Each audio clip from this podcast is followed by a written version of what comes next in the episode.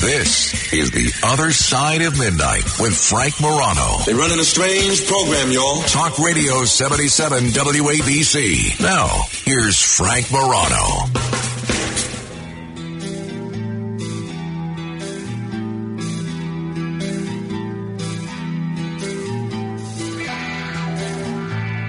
Good morrow, everyone. This is The Other Side of Midnight. I'm Frank Morano, a very, very lucky fellow because every day I get to come on the airwaves here on one of the most listened to stations in America, and I get to follow two people that help make it one of the most listened to stations in America. Two people that have just monstrous ratings. I got to look at the ratings yesterday morning and again for the month of February, essentially from 9 p.m. to 5 a.m our station is just totally dominant. I mean, it's not as if come 5 a.m. or 6 a.m. we're doing poorly. We're not. But the ratings dominance that our radio station has showcased at night is in- extraordinary. And in some respects, I have kind of an easy job.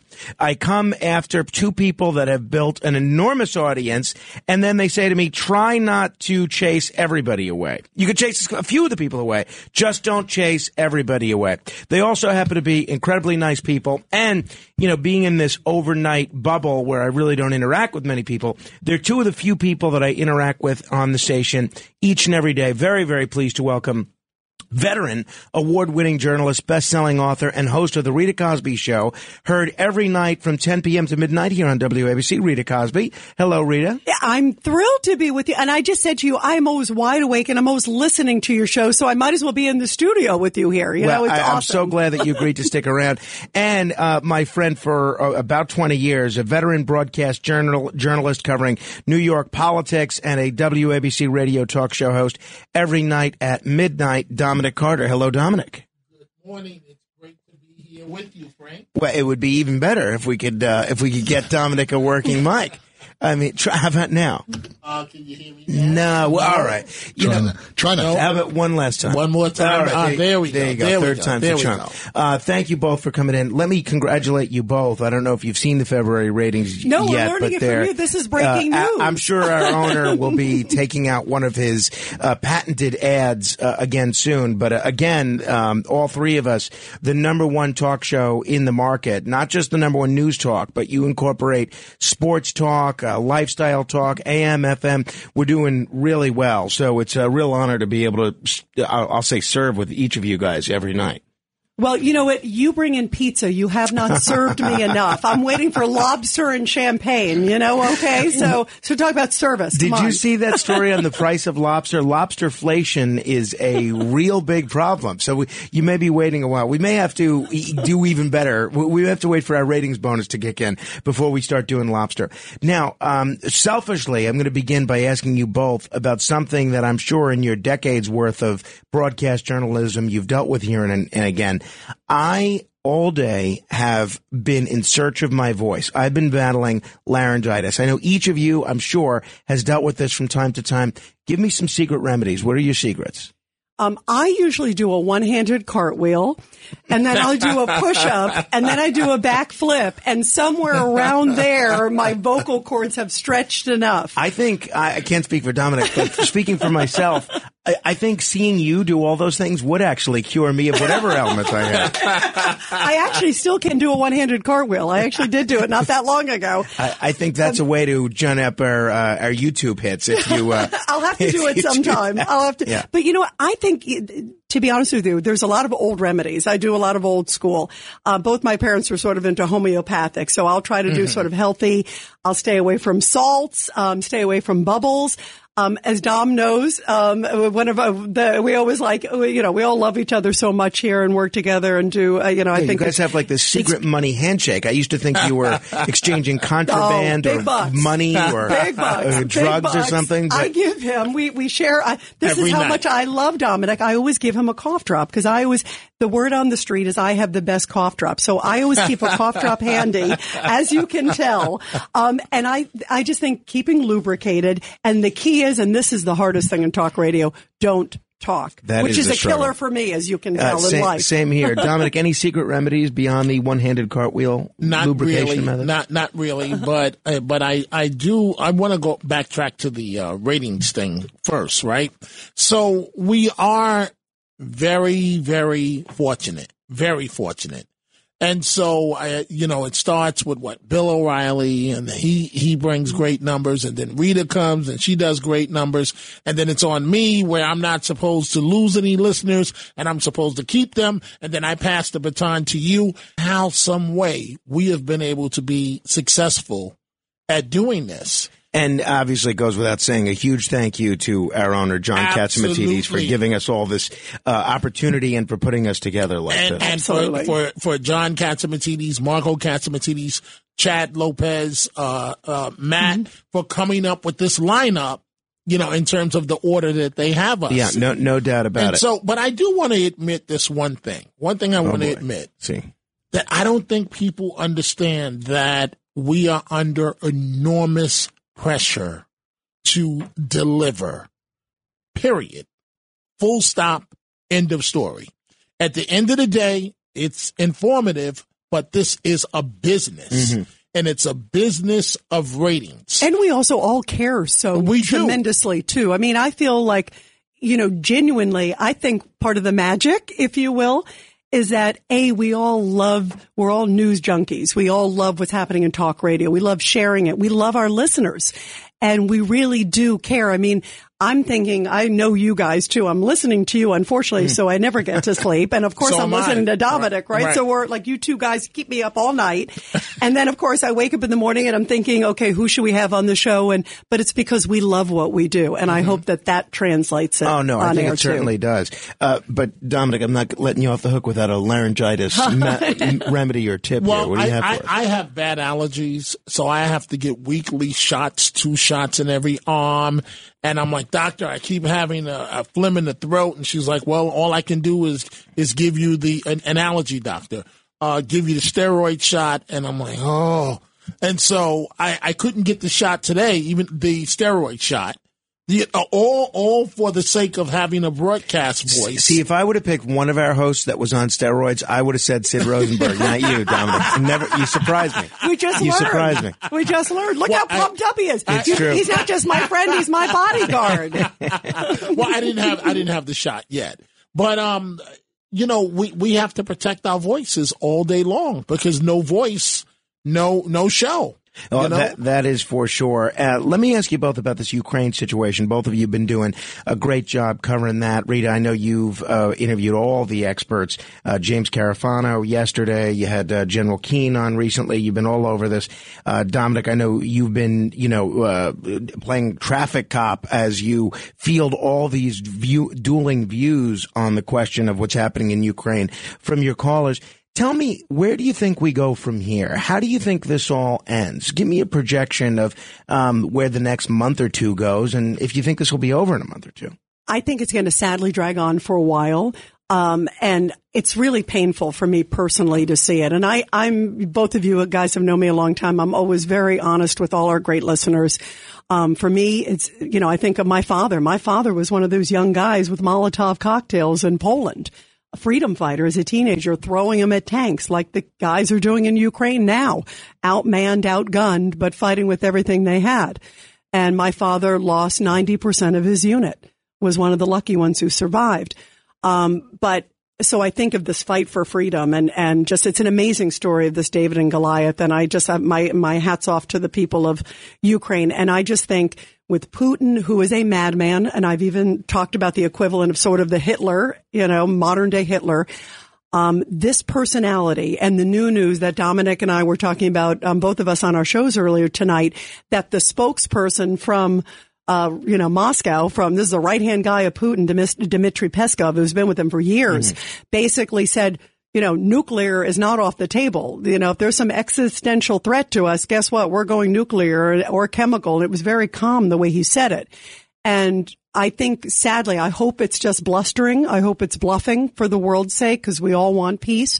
But we're dealing with somebody who is now feeling his back against the wall. He's embarrassed that the Ukrainians haven't surrendered and they're not surrendering. They have that fight that my father had years ago. And when I hear and see this, we're dealing with somebody who has no limits. And I think that there'll be a lot of back and forth before I'm praying there's some breakthrough, but I'm not that confident that Joe Biden and Kamala Harris are going to lead the, the world to freedom you know, and find some breakthrough this week. I wish that was the uh, case. You know, I, have been critical of President Biden, and I certainly didn't vote for him. But I do think, and I said this when I was filling in for uh, Sid on the morning show the other day, I do think that uh, Biden gets some credit for resisting some of these bipartisan calls to establish a no-fly zone, because especially with the kind of rhetoric from the Kremlin that you're talking about, uh, from my point of view, a no-fly zone is a, a recipe for ratcheting up the temperature and ratcheting us a lot closer nuclear war. What do you think, Dominic? I agree with you. Um, and I, but Rita made some very, very valid points. And let me just ad- address first how does this end? What I'm hoping for, what I'm praying for, is that uh, through some backdoor effort, uh, diplomacy, that we wake up one morning and that someone was able to give Putin something that he wants to stop this. That's what I'm hoping for. A face saving, some sort of yes, face saving measure. Face saving yep. a measure because his military is not strong. At, he sold us a bill of goods on how strong his military is. They are being exposed right now for their weakness, the Russian military. So that's my best case scenario. Well, it was interesting to see Zelensky yesterday come out and say that they would put uh, joining NATO, take it completely off the table if that puts an end to mm-hmm. the hostilities. Mm-hmm. So uh, fingers crossed, and I'm going to revisit this a little bit more with George Beebe at 4:30. But Dominic, I know most of your career over the last 30, 40 years or so, you've you've covered politics, mostly American politics, mostly New York politics. How different has this whole experience for you the last month been covering international affairs, which I know you've done a bit of, but certainly I don't think as in depth as you've been doing over the last month. How different has that been for you? It's a little different, but politicians are personality driven. And whether it was Netanyahu in Israel or, or, you know, when he was in power, or Putin in Russia, it's still personality driven. And he is a, he comes across as an absolute madman. I've covered a couple, not, not to that extreme. Don't look at Frank when you say that, by the way. Right? and so, so it, it's, it's, it's covering his personality. And Zelensky is winning the war, the public opinion war as the good guy. And I know that has to be driving Putin absolutely insane. So, Rita, it does seem like the whole West, maybe even beyond the West, has subscribed to the same narrative, which is that Putin is the aggressor here. Putin is the villain. I do want to ask you about what we've seen at, uh, you know, in different international sporting federations, different opera houses, where we see actually Russian athletes and artists essentially being canceled unless they themselves renounce Putin. Do you think that's appropriate or is that too much to ask of an athlete who has no control over an autocrat where their family may still live? Yeah, that's a hard question. I mean, I think, you know, it's interesting. I saw a poll, um, I think it was in the last day or so, that 90% of the Russians support Putin, by the way, because some of them have been very courageous and also protesting in the streets, but it's really tough to go out there, even if you, you know, imagine someone calling and saying, Hey, do you support Putin? You bet, you know, especially if you're, if it's a polling call. Um, but 90% of them also don't support the war. Mm. That I thought was really interesting. So to your point, I think it is a little hard when it's an athlete who's trained his whole life, who hasn't been engaged in politics. Um, but I also, on the flip side, think that the U.S. and Joe Biden, I think they absolutely should have taken the lead and banned Russian oil. That was blood money. I've always said that. That money was funding the Russian military machine. And he was one of the last people to do it. It was a lot of other countries, a lot of places. Trudeau, Trudeau, who's been, you know, trucker Trudeau, you know, um, he led the charge. He was ahead of them. Although Europe's still um, buying Russian energy. Yeah, some of them are. Some are not. Some are not. But still, he didn't really take the lead on that. So, so I think think there's other, and then you got the deal with Iran too, where they're like funding, you know, I mean, they're getting Russia to broker a deal with Iran. So we're sort of, in one hand, we're banning athletes and then yet we're doing a deal with Russia. It's like, it, a lot of it is politics and a lot of it is show. Tell me about this panel that you're doing right here at noon on Thursday. I know the video is going to be at WABCRadio.tv. Uh, people can listen to it at WABCRadio.com. What is it exactly? Yeah, this is going to be a blockbuster panel and we put it together together very quickly because of, of events that are happening. Of course, Thursday is the big day in NATO and let's pray that, you know, President Biden and NATO comes to some solution, finds some face saving measure or something comes about.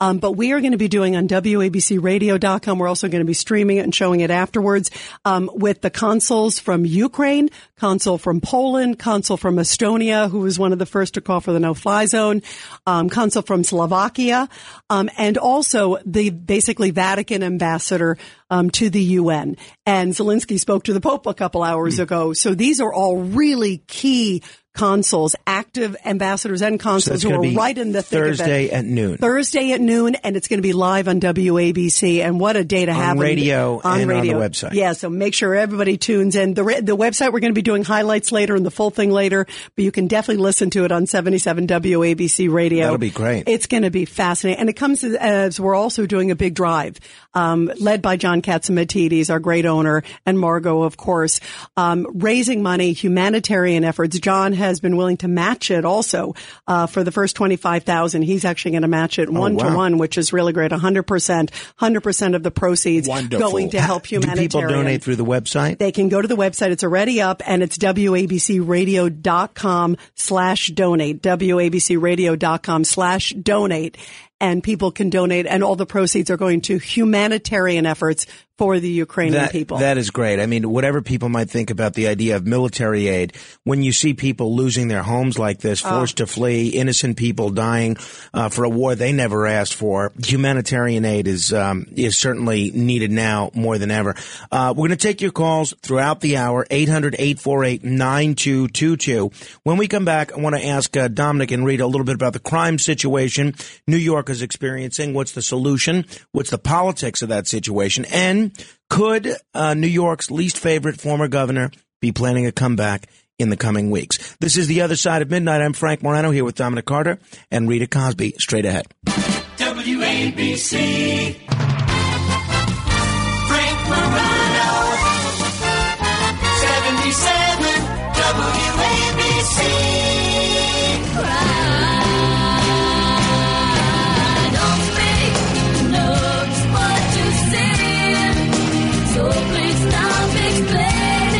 Clever in that place. This song is uh, Don't Speak by No Doubt. It's a dream come true from Matt Blaze. Me not able to yell at everybody.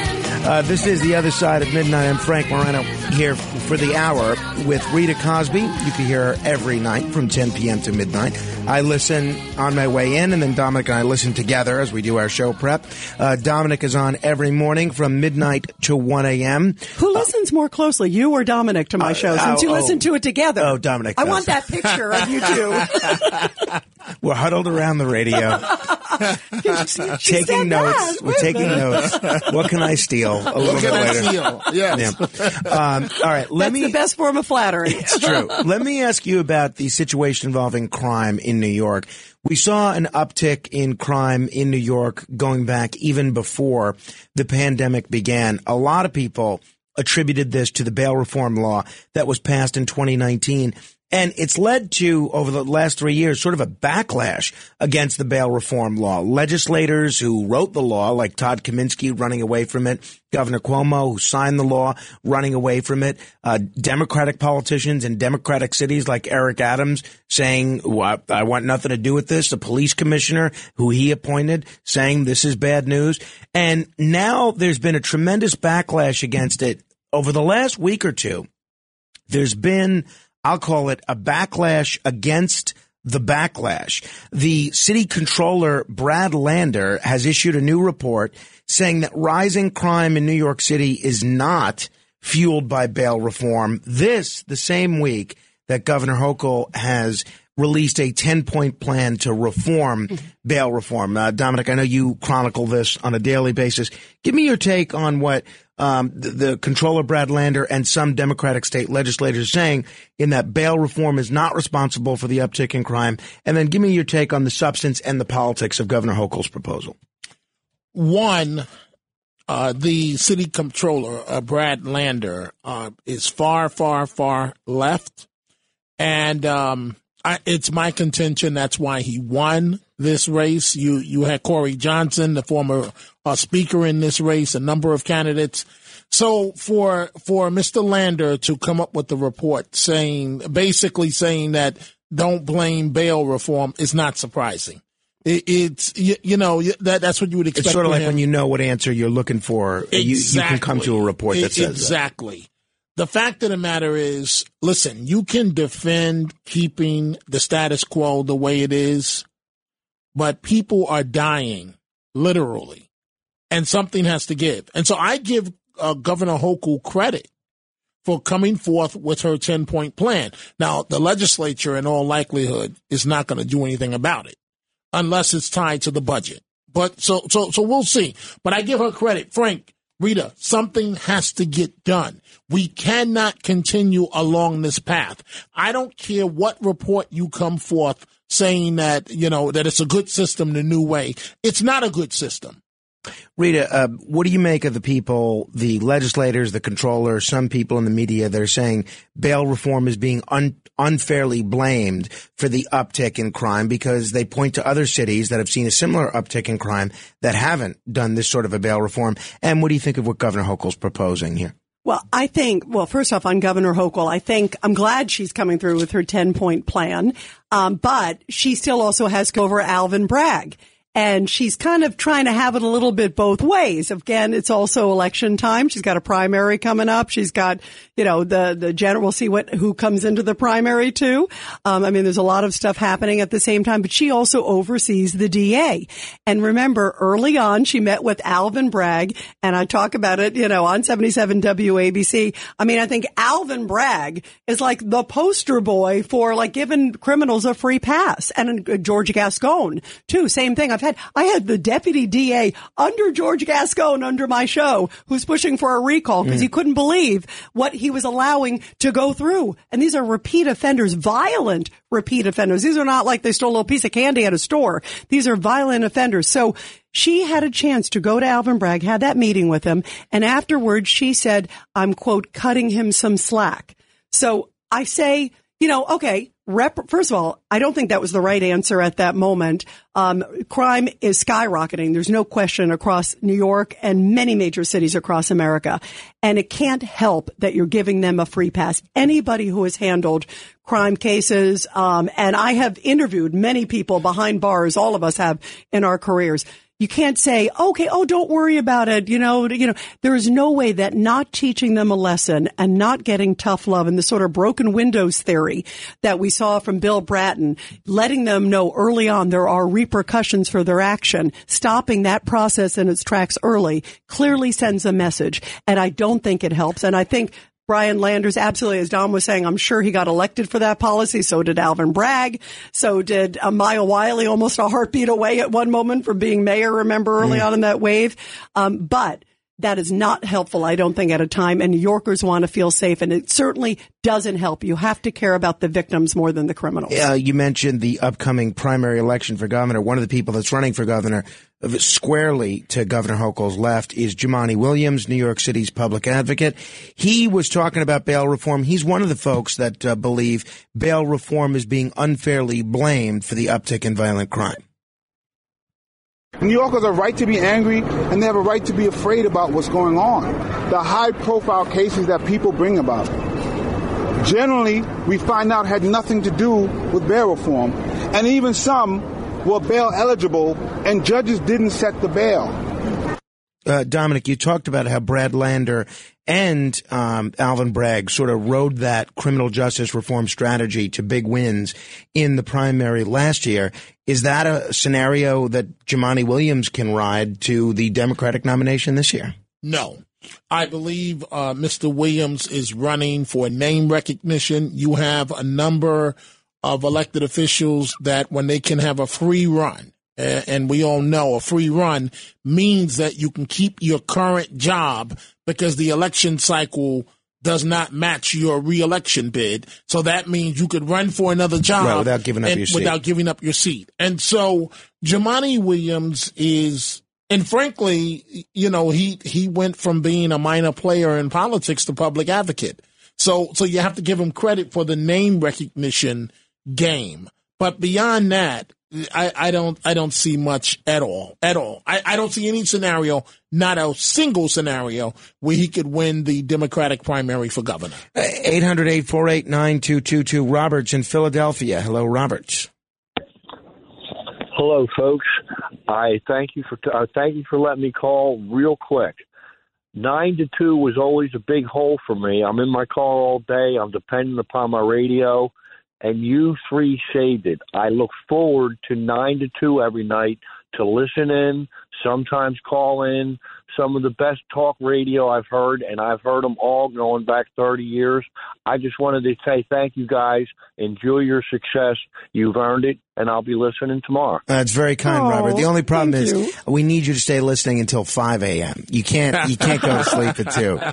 And make sure you start at 10 p.m. Okay, Robert. We love your calls. By the way, Robert calls in. Robert, you give us some of the greatest calls too. We love your opinions. And- Very I'm sorry, much Robert. Appreciate you guys.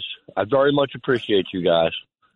Hey Frank, you you know what's very and Robert, we appreciate you. You know what's very interesting about the conversation we're having right now?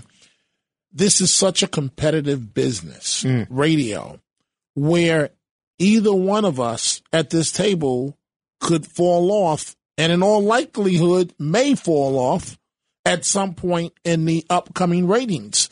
And so the fact that we're all doing exceptionally well you know, we, we, we got to enjoy this moment. And we have to say thank you, as you both did, to John 100%. Catsimatidis and Margot Catsimatidis that came up with this lineup, and, and Chad Lopez that came up with this lineup. But, you know, we, we're trying to enjoy the moment because, you know, the next book, anything can happen. That's right. Uh, you're only as good as your last game, right? Or as your, or your last ratings book. Let me ask both of you a little bit about your professional journeys and getting here. Uh, Dominic, obviously your career on um, New York One, on RNN, elsewhere, very well known. Rita, your work at Fox and MSNBC, elsewhere, very well known. But most of the work that you've done in broadcast journalism has been sort of as straight news reporters, delivering the news, doing compelling, compelling interviews, telling people what the news is, making news with newsmakers. Now I listen to both of you about three hours every day and you do a substantial amount of giving your opinion. Was that a difficult evolution for you to make? So having spent so many years trying to be sort of a, a, a you know an, a, an unbiased umpire of world affairs to then go from being an active participant in shaping opinions. You know, I find it really liberating. Um, both of you guys have known me a long time, and and I think our listeners and Robert who just called in, I'm very much myself. You know, I've always sort of believed, and even when I was, uh, you know, um, solely doing even just TV, I was always very much myself, um, and always do did a lot of unscripted shows, or where it was, you know, where maybe the lead-in would be there, but the rest would be open, and you could have some interjection, but. I do find it extremely liberating radio, the intimacy of radio I love, the one-on-one experience. I learn so much from our listeners. We have, I think, the best listeners in the world. No I really it. do. And I learn, and so to me, that one-on-one exchange is, is neat. At first, you're right. At first, you're sort of, you know, you're used to doing sort of the news perspective. Um, and I think at first it was like, oh, wait a minute. And then I was like, you know, heck, I'm, I, there was some topic I can't remember. And I was like, I can't hold back any longer. I'm going to say what I think. And now it's like every day I feel like I like, you know, I, I get behind the car and I'm ready to take off, you know, like a rocket ship. Um, but I find it really liberating and really fun. And I just think there are some things, as we were talking about Russia before, um, and what's happening with the invasion on Ukraine. To me, you know, sometimes yeah, there are things where there are both sides, but when you see good and evil, to me, there's really only one side to be on. Uh, Dominic, what about you? Did you sort of have to retrain your natural instincts a bit? Absolutely. It has been an extremely difficult process for me, and it's an ongoing process. For many, many years, I have been taught from school to the job I've had that you frame the news, you cover the news, but you don't give your opinion. That's what I was taught. And so then I come here to WABC and they're like, no, no, no, no, no. You got to give your opinion. And I'm like, oh, my opinion. It's almost like you can see my skirt, you know, something like that. And I'm like, uh, okay. And so, for example, here, here's a good example. So a great listener uh, reached out to me on Twitter and he says, Dominic, it sounds like you are a um, supporter of Biden. Why won't you just say it publicly? Right. And so this is a learning process for me. So the caller evidently, or the person on Twitter was not aware of past shows I've done where I've been highly critical of Biden. And I'm under the assumption that everybody knows that, but they don't. People only know what have you done lately. So to answer your question directly, it's an ongoing process for me of giving my opinion and I, I can't even fake it. It was a very, very difficult process. Uh, let me go back to the local scene with the governor's race for a second. Governor Andrew Cuomo is looking a lot like a guy that wants to mount a political comeback.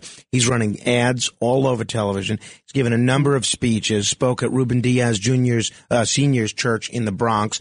He is, has campaign mottos ready, like cancel, cancel culture. He's speaking out. He's tweeting on different issues, but uh, obviously he's got a calendar to deal with. Democratic petitions have to be filed by April 10th. At this point, do you think Andrew Cuomo is going to run? And how do you see a race with Cuomo versus Hochul, Williams, and Suozzi shaping up? I have two words, Marion Barry. So the answer is yes. And Marion Barry, as you guys know, was the mayor in Washington, D.C. Um, he got caught with uh, a lady of the evening. While with- smoking crack. Right, while smoking crack. And you would say this guy would never get elected again. You know, I mean, it was like all on videotape. Remember the blank set me up. It was that famous, you know, that whole thing. And I remember, you know, I remember people saying, oh, he's going to run again. I'm like, are you kidding me? You know, I was like, wait a minute, this would, there's no way. Sure enough, he runs and he wins again. And I remember interviewing people at the time, and I've interviewed Marion Barry. I, I knew him when I was in Washington, when I covered White House and Capitol Hill for Fox News. And I remember asking people, why did you pick him? And they were like, well, because he came to my yard, he came to my school, he came to my community, and I didn't really care about any of this other stuff. I, it was really amazing how they compartmentalize. So to answer your question, Frank, about Cuomo, I think my gut is listening to him and hearing him and his speech as he recently did at Ruben Diaz's church, senior church, and the other one he spoke at another church, you know, soon before that. He says these people were out to get me. I was all set up. Um, the charges didn't go through. Um, of course, if you talk to the DAs, there were other reasons for it, but he says the charges didn't go through.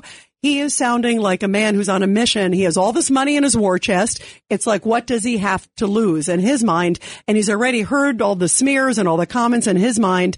Um, and he, I think, is going to go forward. And I think he sees Kathy Hochul vulnerable, very different personalities. He's a very, uh, you know, boisterous speaker. Right now, you know, she's a little more low key. That's why I think in part she's trying to do the bail reform. He's saying he owns like fixing, cleaning the streets, even though he was one of the people who helped, you know, basically craft the bail reform and the sexual harassment, uh, you know, new legislation and all that too, ironically.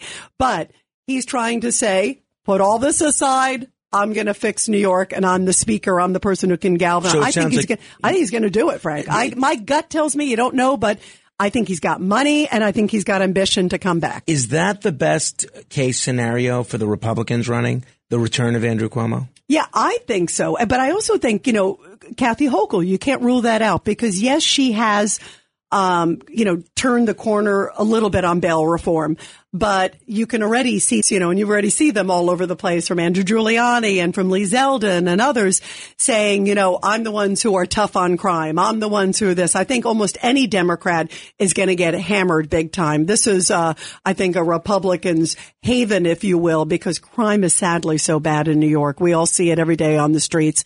Um, you know, people are worried, inflation. There's so many issues right now that I think, you know, on the local level, on the national level, that they can go after. But you know, he's trying to kind of reinvent himself and do the Marion Barry, put that all aside.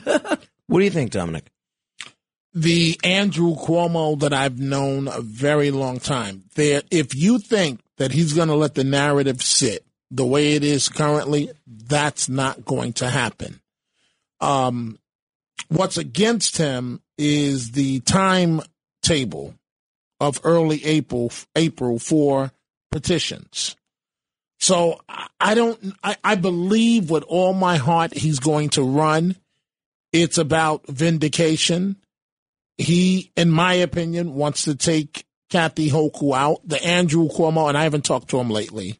He probably feels, knowing the Cuomo that I know, that she's been disloyal in the way that she's acted uh, since she took over, and uh, and I, I don't know how he could govern because the Cuomo that everyone was afraid of, those days are gone. Mm-hmm. So if he's elected, he can't come in as the 800 pound gorilla because, frankly, if he's elected, people are going to laugh at him.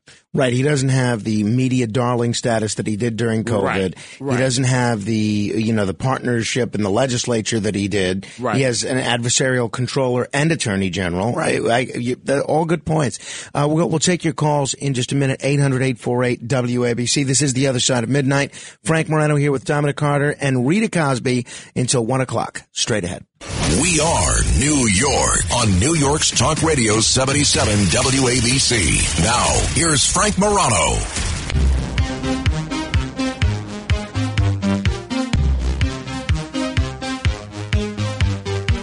Sweet dreams are made of these. Who am I to disagree? This is a real treat. Sitting between a dancing Dominic Carter and Rita Cosby. And yes, I'm awake. Usually I'm asleep when uh, I'm standing between the two of you guys dancing. Um, this is the other side of midnight. Dominic Carter and Rita Cosby here with me, Frank Morano. We are on till 2 o'clock. I mistakenly said 1 o'clock earlier. Uh, taking your calls at 800-848-9222 if you want to weigh in on any of the subjects that we've touched upon thus far. John is in Brooklyn. Hello, John. Hello, sir. Uh, you know, my school, my, I'm, a, I'm a little older than you guys. John, why, why do you call in as Peter in the village and Peter in Manhattan elsewhere, and then as John in Brooklyn today? What? my last name. I see, but we never, na- we don't let you, we don't not let you through as Peter. Right, Why did you me- feel the need let to? me make my point. I'm not All being right. offensive or anything. Yeah. When I was a kid in school, my white teachers used to tell us that the public own the airways. We give the government the right to lease it to companies. My question is to your most formidable staff. Why are there no blacks calling or involved with the station? What? Why? I think there why are. are there not? Why is there never a number of black callers on this station? Well, it's not true. I mean, It is true. well, I, I, I don't check the race of well, I every think you caller should that look we at take. ratings. I think you should look at your ratings. I, I I am. Everybody's listening. Okay, that's the one I thing that's bringing say- people together. Dominic, you're a one-shot pony. That's so the the girl real reason why he didn't Every- identify wait, wait, himself. every because when he, because when he, because I'm, gonna- I'm gonna let you finish. It's not No, my no. show. It's not my Please, show. It's. Frank's show. But he he calls and and says I'm a one shot pony and that you know I only talk. See, th- th- this is the problem in the black community. To be honest with you. Because nobody wants you to say anything about the problem. You know, it's interesting. Um, I don't think it's a problem that's unique to the black community. Rita, I- don't know if you've noticed the sort of tribalism that's taken hold in America. It seems like you can't deviate one centimeter from whatever people, people perceive your ideology or your group to be without being just hammered, not by the other side, but by your own side. Oh yeah, and also what about families like who can't get together Oh, yeah. at Thanksgiving or Christmas because they're on different sides of the political spectrum? I, I just want to say one thing about my colleague and friend um, Dominic Carter, um, and especially to John or Peter or whatever your name is. Um, first off, um, Dominic is one of the most fair, decent broadcasters I think out there. It's so true, and we have callers I know onto my show, I know to your show, and and your show, Frank. We have, I don't ask what color or creed or whatever. And in fact, I welcome, and I know you do, Dom, and I knew you too, Frank. all opinions. And that's why I think is part of our success that we like to hear from everybody and we learn from everybody. Um, but to me, that's an outrageous comment and Dominic's one of the best agree. out there. and I, I just want to deal with it as well. One, the three of us, eh, eh, um, everyone on the station, we take calls in as they come in, mm-hmm. right? And so I welcome calls from from every community, every community. There's only one person that I will not ever take his phone call because of, of, of things that have happened. But any caller, you know, whether you want to argue black, Latino, white, whatever the issue may be, whether you're for Biden, whether you're against Biden, whether you love Trump, whether you hate Trump, we all take the calls. And so, and, and as far as diversity, right? It, and I've said this a million and one times. It's a new day at WABC in terms of you walk around here and you, this radio station, thanks to John Catsimatidis, Margot Catsimatidis, looks like the city that it serves on any given shift. So here, here's something that I laugh about, right? That I never, that I've never talked about. On Friday nights, right? People say, oh, sometimes they'll call me up, oh, Dominic, no blacks on WABC. On Friday nights when I'm on, it's an all black crew. Mm. I laugh because people, you know, basically there are others, but uh, on Friday nights, most of the times we have a black engineer, at least on my show, and we have a black call screener. And we don't go on the air and brag about that, but uh, it, that's just the way it is. Yeah. Uh, Philippe, just to be careful, no more black callers for the rest of the show if you can. 800 848 WABC. Pete on Staten Island. Hello. Hey, how are you? My three favorite people, Frank, Rita, and Dominic. Is that who Pete we are? again? I'm going. I'm going for the trifecta. I spoke to the two of you tonight. I had the pleasure, and of course to my friend Frank, my fellow Staten Islander. So, how's everybody doing tonight? we're doing great now that we're hearing from one of our favorites, Pete. That's awesome. What's on your mind, Pete? Uh, nothing. You know, I. Uh, I'm glad you called called up both your shows. Yeah, well, you know, I'm seeing a little improvement. Now. I'm over here on Jersey Street, and a little bit of a crazy neighborhood, and I'm seeing a little improvement. I saw a nice bust of a couple of guns today down on Jersey Street. So there is a little improvement going on here, but there's a lot more guns out here because all these people out here, they have guns, and nobody messes with them because they know they all have guns. Well, You know, I mean, I'm, it's not the answer, but uh, it works. Well, yeah, I don't recommend that as a crime reduction strategy, is arming everybody. Uh, Eric Adams, in fact, the mayor, has released his new anti-gun unit, similar to the anti-crime unit that Mayor de Blasio did away with. He went to Chicago this week to meet with the mayor there, Lori Lightfoot. This is what he said about meeting with Chicago's mayor. This is not touchy feely and saying, uh, let's ignore the crime that we're facing. No, we're saying the way you deal with crime is to prevent crime while you're dealing with what's taking place right now. And it's, a, it's an entirely new way of thinking about public safety. Do you think the fact that Eric Adams is going all over the country so early in his tenure shows that he has some national ambitions? And what did you make of the fact that of all the cities that he would visit, he would visit Chicago, which is not exactly known as a bastion of, you know, public safety? Yeah, that's true. Well, he was in Washington not that long ago too, so he's continuing that pattern of of cities that have had a lot of crime issues. But um, I think, look, I think yes, I would not be surprised to see him looking at the next level, uh, maybe after his tenure, this tenure. Already he's gotten national exposure. I mean, he's gotten so much incredible exposure from a volume perspective and all the media right after he was elected, all the national shows and all the local shows. Um, and, and I think let's see though what he can do too.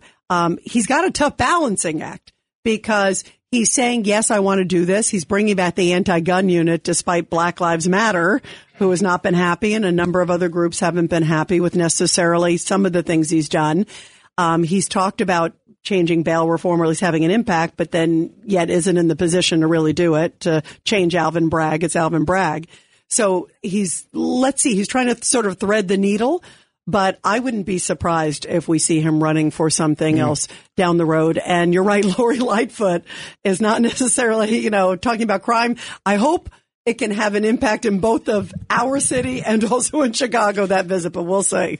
What do you think, Dominic, of this trip to Chicago? And it does seem that Mayor Adams has sort of enjoyed sort of uh, uh, poking the cage of the left wing in the city. He uh, basically um, snickered at their objections to his appointing three people, three pastors that were anti-gay. Uh, he had no problem uh, taking issue with, uh, a, you know, the the arguments in favor of bail reform. He's been very, very vocal criticizing the left uh, and saying that, uh, and specifically calling out the AOC wing of the party.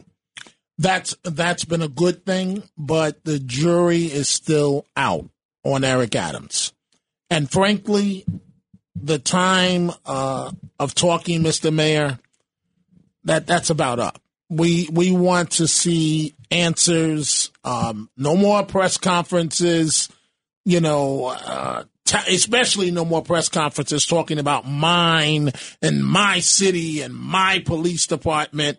And knowing the mayor, if he's listening right now, that means he's going to do it again just to defy what I just said. But um, the the jury's out. I'm on- wondering on if you Mayor think his sort of uh, tussling with the legislature over crime could make it more difficult to, for him to get an extension of mayoral control of public schools. possible, possible. He's doing the right thing, taking on Albany. You you you can't deny that. He's not going to be successful, but he's doing the right thing, taking on Albany. It's certainly going to be interesting. 800 848 WABC. John is calling from Brooklyn. Hello, John. Hello, Rita, especially. I love you. Uh, I mean, I love the three of you. But, But you love- you love my me more, right? divided. We don't blame you, John. We don't blame you.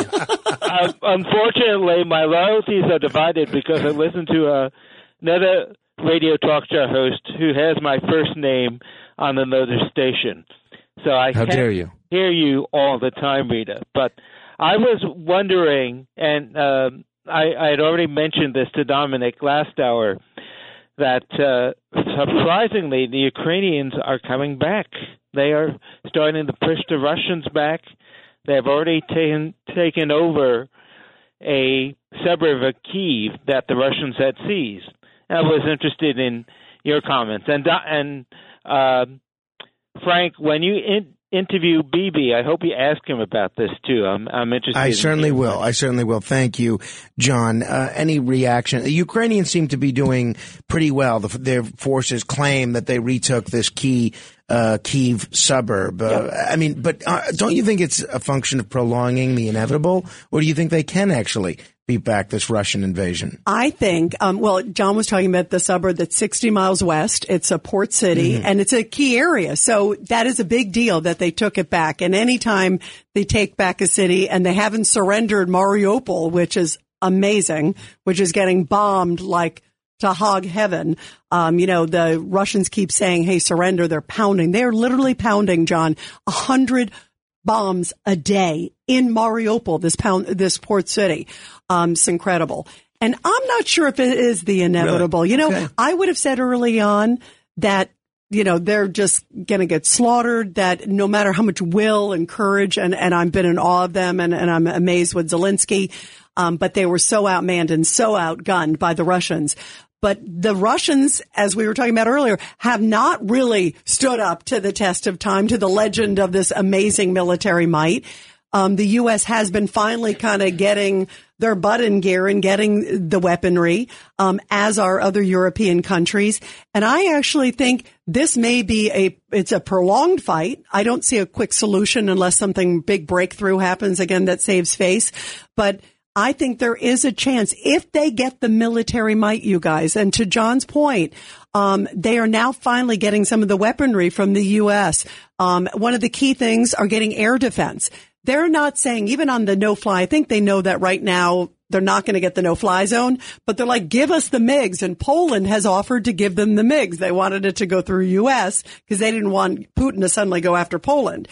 But if we can get them, I think the weaponry that they themselves can control, so they can control the skies and shoot down with these S-300s. They're like Patriots. Basically, they're Soviet style Patriots. Slovakia wants to offer it to them and they probably will do very soon and US too will help somehow get this through to them. If they can do that, they may have a real hmm. fighting chance. A- any any reaction to that, Dominic? Anything you want to add?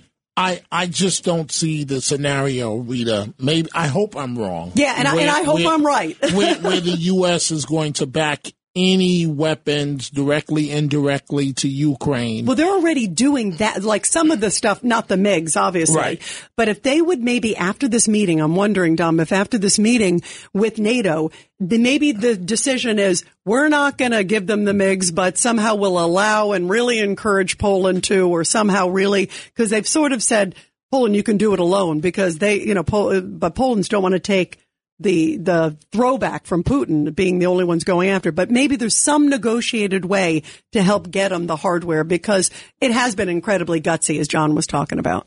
800 848 WABC. Go ahead, Dominic, before we no, get no, I, I was just going to say that we- we'll see what happens. We're all hoping and praying for for Ukraine, and and you know we'll we'll see what happens. Lamar is in Manhattan. Hello, Lamar.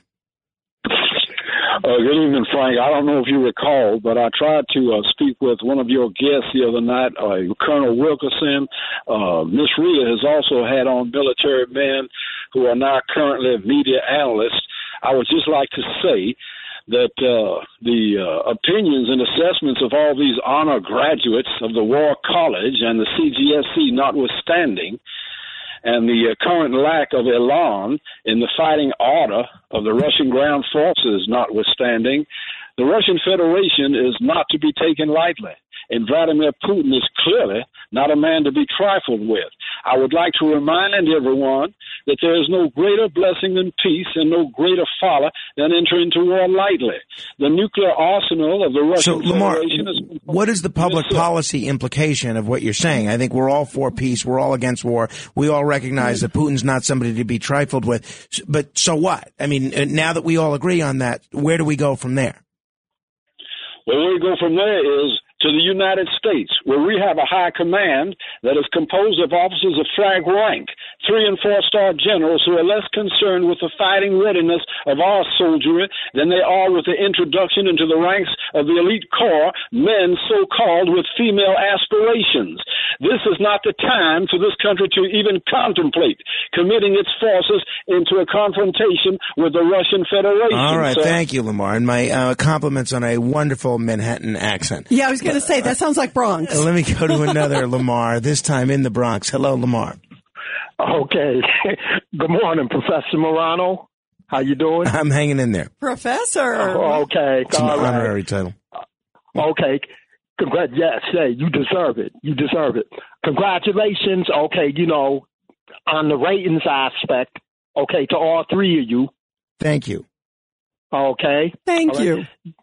Okay. You're welcome. You're welcome, Rita. Okay, yeah, um, Professor, look, did you come up with anything? Okay, Unsolved Mysteries, Dag Hammarskjöld. I gave that to you the other night. Yeah, it's on the list. It's on the list. Thank you, Lamar. Uh, let me try and squeeze in one more call. Can I make an unsolved mystery? Please, yes. Where was L- the first Lamar from? That's an Uh, unsolved you know, mystery. you know, you don't really appreciate Molly until she's gone, and we had some there's somebody else screening calls. Larry's in Brooklyn. Hello, Larry. Okay, Rita. By the way, that wasn't my snoring earlier. It was a dial tone. I, Um, but I forgive you, Larry. I went to Larry during my hour, and Larry, you are always on it. That's why I was trying to figure out. I was like, "What's Larry doing?" Yeah. So uh, what I want to say quickly is that the, the Biden is putting us all on. Instead of giggling, uh, it's time.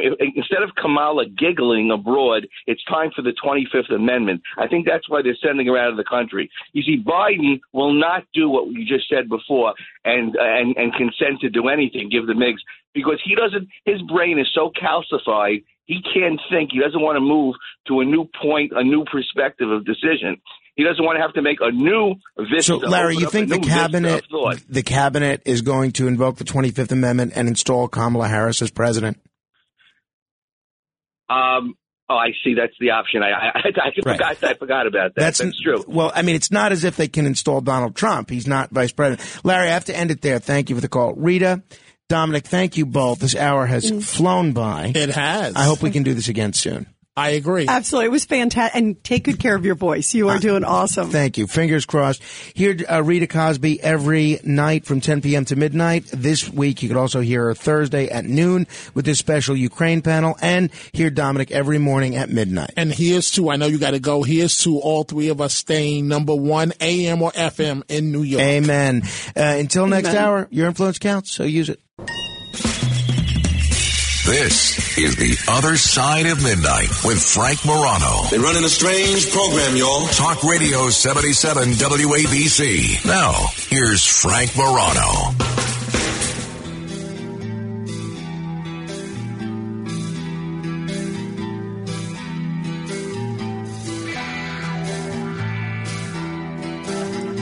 Good morrow, everyone. This is the other side of midnight. Well, bad news for those of you who live in New Jersey or those of us who occasionally drive through New Jersey. There will be no relief anytime soon in terms of gas prices, and you will not only not get any relief in the price of gasoline, but by all accounts, it looks like you will still have to wait in these interminably long lines in order to wait for somebody to pump your gas.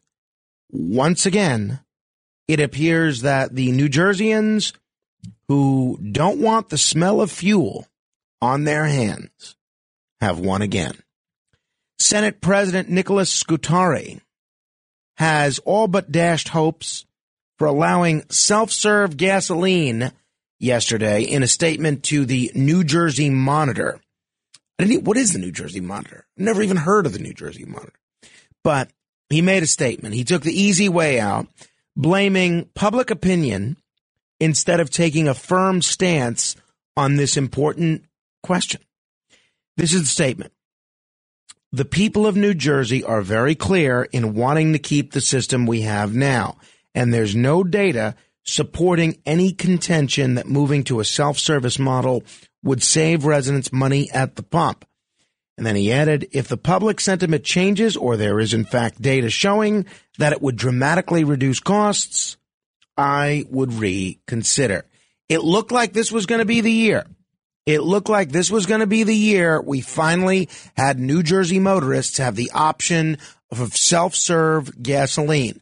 I drive in New Jersey all the time. I would have loved the option to pump my own gas. And now, not only do I not get it, but you don't either. And he's saying that it's because the public opinion polls show people support the status quo. I mean, I don't know much about this Senate President Nicholas Scutari, but is that what leadership is? Being driven by polls? No. How about you put your vision for the state before the people and you say, this is what I'm for. This is what I'm against. You like it? Vote for me. You can help shape the polls by voter education. Why bother having a legislature if all we need are opinion polls? It was Edmund Burke of the British Parliament who said, I'm paraphrasing here, but he said something to the effect of a representative owes the people that he represents not only his industry, but his judgment. And he does them a grave disservice if he sacrifices his own judgment for theirs. And I wish we had a few more Edmund Burkes in New Jersey and a few less Nicholas Scutaris. Your reaction. 800 848 WABC. That's 800 848 9222. If you want to comment on the fact that New Jersey self serve gasoline appears to once again be dead on arrival. 1 800 848 WABC. That's 1 800 848 922 430. I'm going to talk with George Beebe, a brilliant man, a diplomat, a policy analyst, a guy that has followed and studied foreign policy closer than anybody. He is um, one of the people I admire most on the issue of European foreign policy matters. How he ever managed to work for Dick Cheney, I'll never understand. However, um, I find him brilliant. and I'm very much, I learn something every time we speak. I'm looking forward to our conversation. 800-848-9222, 800-848-WABC, seven open lines. If you want to jump on board, now's the time. Vinny is on Staten Island. Hello, Vinny. Hey, how are you? I love the show. And Thank what you. I wanted to tell you is, I, I know Frank that you're a, a, a Staten Islander also, and uh, I don't know if you're aware of this, but it has to do with the revisionist history and the tearing down the statues, just like they they took down the statue of uh, Thomas Jefferson from the City Hall. They took down the Teddy Roosevelt statue from Natural History Museum, and now Moses Mountain. And I don't know if you're familiar with Frank. Are you familiar with Moses Mountain on Staten Island? I don't, I don't, I'm, I'm embarrassed to admit, but I don't think I am. No. Okay, they they named it after Robert Moses. A lot of a lot of Staten Islanders know it. We went there, you know, we we talked about the history. Well, what they did was they renamed it secretly, and nobody knew about it. Uh, now all of a sudden they renamed it after some parks commissioner, and it's all along. If if you could look it up, they tried to rename um, Robert Moses State Park. They tried to take down What did the they statue rename? of Robert When, Moses when did they, when did they rename Moses Mountain? You, you know, nobody knows. We we were watching Facebook Live today, and then all of a sudden they're like, uh, "Oh yeah, this is this has been renamed. It was renamed like I I, I, I in the I." I think they did it like a couple of weeks ago. Nobody did it. It was all done in quiet, and it's all. If if you look at all of the, um, you know, I you know I like history and I like New York history specifically, and I you know I know about Robert Moses, and what kills me is there's so much misinformation about Robert Moses where they tried to paint him as a racist. I don't know if you heard all of that. They said, oh, the the the overpasses he designed them so the inner city people couldn't go, sure. you know, uh, couldn't go upstate and all that. It's all lies. They they you know, and, and it's nonsense.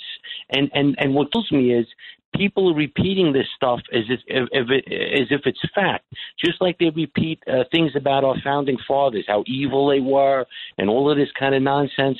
And and now all of a sudden, I'm like, gee, why did they rename? So I, I went by there today and I looked and I see, yep, sure enough, the signs down. They put up new signs up. They're like just completely did Yeah, it uh, Vinny, it's all news to me. I, I will look into that. Thank you. Uh, appreciate you calling and bringing that to my attention. 800-848-WABC. I am curious, really, about your reaction to what this New Jersey Senate president said, though, that self-serve gasoline is not going to happen. Uh, does no one care? Are you happy about this? Are you disappointed as I am? 800-848-WABC. Matt, you are a New Jerseyan, right? I live in New Jersey. I am from New York, but been Where are you New from Jersey. originally? Rockland. Well, I grew up. I was born in Brooklyn. Grew up in Rockland County. I moved to New Jersey about twenty years ago. Oh, well, so you're a New Jerseyan. Yeah, you could say that. Yeah. You live in a place for 20 years. Yeah, That's where you live. I mean, I, I am a resident of New Jersey, and I think it's uh, the stupidest thing ever. It's all, I always did. But if you notice, people that grew up in New Jersey, right, they are the ones that don't want this. They are they want to have their gas pumped for them. They don't want to get out of the car. They don't want to do it. They don't know how to do it. But here's what I don't understand. They can still have their gas pumped for them. Just go to a full serve. And that's exactly what I've Instead said. of a self serve. And the, you know what it is? They think that they're getting gypped. In other words, because they don't want to get out of their car, they don't like the fact that the that the pump next to them, somebody who's getting out is going to pay less than they're paying. They don't like that. Yeah, I, I and it makes no sense. And let me tell you something, Frank. About a month ago, I went to get gas at ten o'clock at night to one of the major gas chains. Major store that's open twenty four seven. Couldn't get gas. All the pumps were closed because they had no one there to work the pumps. I, I have been in that situation before. I am not the least bit surprised about that. Philippe, you're a New Jerseyan, right? You have a New Jersey area code in your number. Yeah, yeah, no, I'm I'm born and raised in New Jersey. And what's your view of this whole situation? Genuinely, I I don't think I could care any less. Really? Yeah, and it just doesn't affect me. If if I have to pump my own gas, I'm fine with it. If someone does it for me, I'm fine with it. Actually, it's I, sometimes annoying that people have to pump it for me. Like I have to just sit there and wait in my car. Uh, this happened when I just wait in my car for like five minutes and no one does it. It's, it really doesn't affect my life any either way, honestly. Well, uh, you know, uh, maybe you and the Senate president are in the same boat. See, and that's the attitude of It is. people from New Jersey. It is. I wish that uh, they would put questions like this on the ballot. Let the people vote. Let it at least be a, up for a vote, not just decided by uh, an opinion poll. I, I think it's a real shame. Make the legislators vote at least. If the people can't vote, I think the people in New Jersey have a right to know where their legislature le- legislators stand on this issue. 800-848-9222.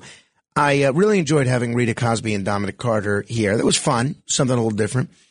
I, I got this email from someone that can't stand a lot of the Russia coverage that we've been doing. He's a big listener, but he doesn't like a lot of the Russia coverage we've been doing. And he's just such a clever writer uh, that I have to share this with you. I know we usually share the emails on Tuesday, but I will uh, share it with you here. First hour of show. That's the subject. I can't believe it. Someone, parenthesis, Rita Cosby, just, just spoke on your show for three minutes about the horrors of what Putin is doing to Ukraine and didn't mention NATO once. That's of the other side of midnight record. Fortunately, you brought the other side of midnight back to its home base of no fly zones and other sidebar issues you substitute for the central one of hospitals being intentionally bombed and the creation of 10 million refugees by a murdering despot who should be tried for war crimes. You snidely dismiss as just the standard narrative what is self-evident reality to 99% of the world. This is Putin's crimes against humanity and nothing else. But we return you now to our regular programming, Bad NATO. So there you have it. Don't ever let it be said that we don't hear all points of view on this show. 800-848-WABC. Eddie is in New Jersey. Hello, Eddie. Hi, Uncle Frank. You dragged me out of bed, you know, trying to soliciting callers to comment on. I apologize. Yes, they, anyway, I was devastated when I heard. I didn't know about this that they scrapped the bill, and it devastated me. I, my heart dropped because I was hoping this would go through, and I don't know what to say. You know, recently I've been wavering, thinking maybe you know maybe just keep the status quo, maybe it's easier. But when my heart dropped, I knew that this is something that I really wanted, and I also really thought that this would be the, the time it would finally go through. But guess it's not going to happen, you know. And uh, did you grow up in New Jersey? I did. I'm I'm pretty young. I'm 19. I So then why don't you moved in buy into this this uh, way of thinking that Matt Blaze described, where everyone that grew up in New Jersey thinks this is the way it should be? First of all, until recently, I did think that the whole world was like that. But when I leave state, I love. I go. I go out of the car and pump my gas. I just think it's so much fun. I just. It's just the freedom of it. It's like I feel like they treat us like babies here. You know, there's no reason for it. Yeah. Well, Eddie, I agree with you, and I think it's a real shame. Thank you. Jeff is in Long Branch, New Jersey. Hello, Jeff. Hello, everybody. Hey, um, you know, I New Jersey born, um, baby boomer, and you know, I did a little bit of traveling. But I was in Southern California for seven years in the uh, mid '80s to '91, and that's all self-serve over there. And uh, one thing I say, uh, with all the people you get friendly with when you get gas and all the different gas stations, um, you know, it seems like we got in the state uh, people who like to pump gas, and it is something for people to do. And versus having to, you know, go in and handle that charge yourself, you got somebody there and gives them something to do. So have a job. So it sounds like uh, you you were agreeing with the state senate president here. Uh, if if they have both options, because that's what it's li- like in California, they'll have they'll have a whole like a like not a Wawa, but they'll have a whole thing like that, and it might be all you do it yourself, and that you'd have to go into the the store part and say, uh, "Give me fifty on uh, number two, you know, and then. But if you just there, you're taking, you know, the guy's giving you a concierge service. The guy comes up, what would you like? You tell him. He hangs around and uh, fills you up. Does the ca- cop up, get your money, maybe give you change if you want. I don't, So I like it the fact that there we have plenty of people who need to work in New Jersey. A lot of people are out of work. No, that's what I think's going on, and just to have somebody there, and maybe they can't. Maybe somebody who's new in the country and they get to learn English at a at a job that they can pick it up, you know, at a, at their pace, but they're still learning with interactions with people. Uh, uh, Jeff, your view appears to be the majority one in the state of New Jersey. It's not my view, but hey, uh, you're in the majority. Tom is in Connecticut. Hello, Tom.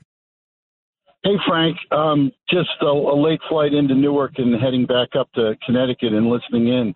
I, I just remind you, if you think of your history of the breaking up of Standard Oil in New Jersey, which goes back a lot of years, back then a gas station was a service station, and one of the things that came out of the breaking up of the of the Standard Oils was the mandate that there would always be service stations that were people would pump the gas. So I, I, I, I don't know the exact dates of that, but the history of service stations pumping gas in New Jersey is, is was legislated a long, long time ago, and I and I believe it's very, very tough legislation to work around. So just some some thoughts for the evening. Well, I know, but Tom, they could have still undone that legislation with a majority vote here. Um, I'm Frank. I'm I'm not a hundred percent certain of it, but I believe the way it was put in place because of the implications of breaking up all of the oil companies that it, there it has some sort of precedent. I'm, I'm not Well, sure of that, but, ma- but just a thought. maybe, Tom. You know, there was bipartisan legislation to give New Jersey the self-serve option, so it was there. I mean, let's if there's a constitutional problem, um, they could have passed it and then dealt with it in the courts. They certainly politicians have had no problem doing that before. Neil is on Staten Island. Hello, Neil.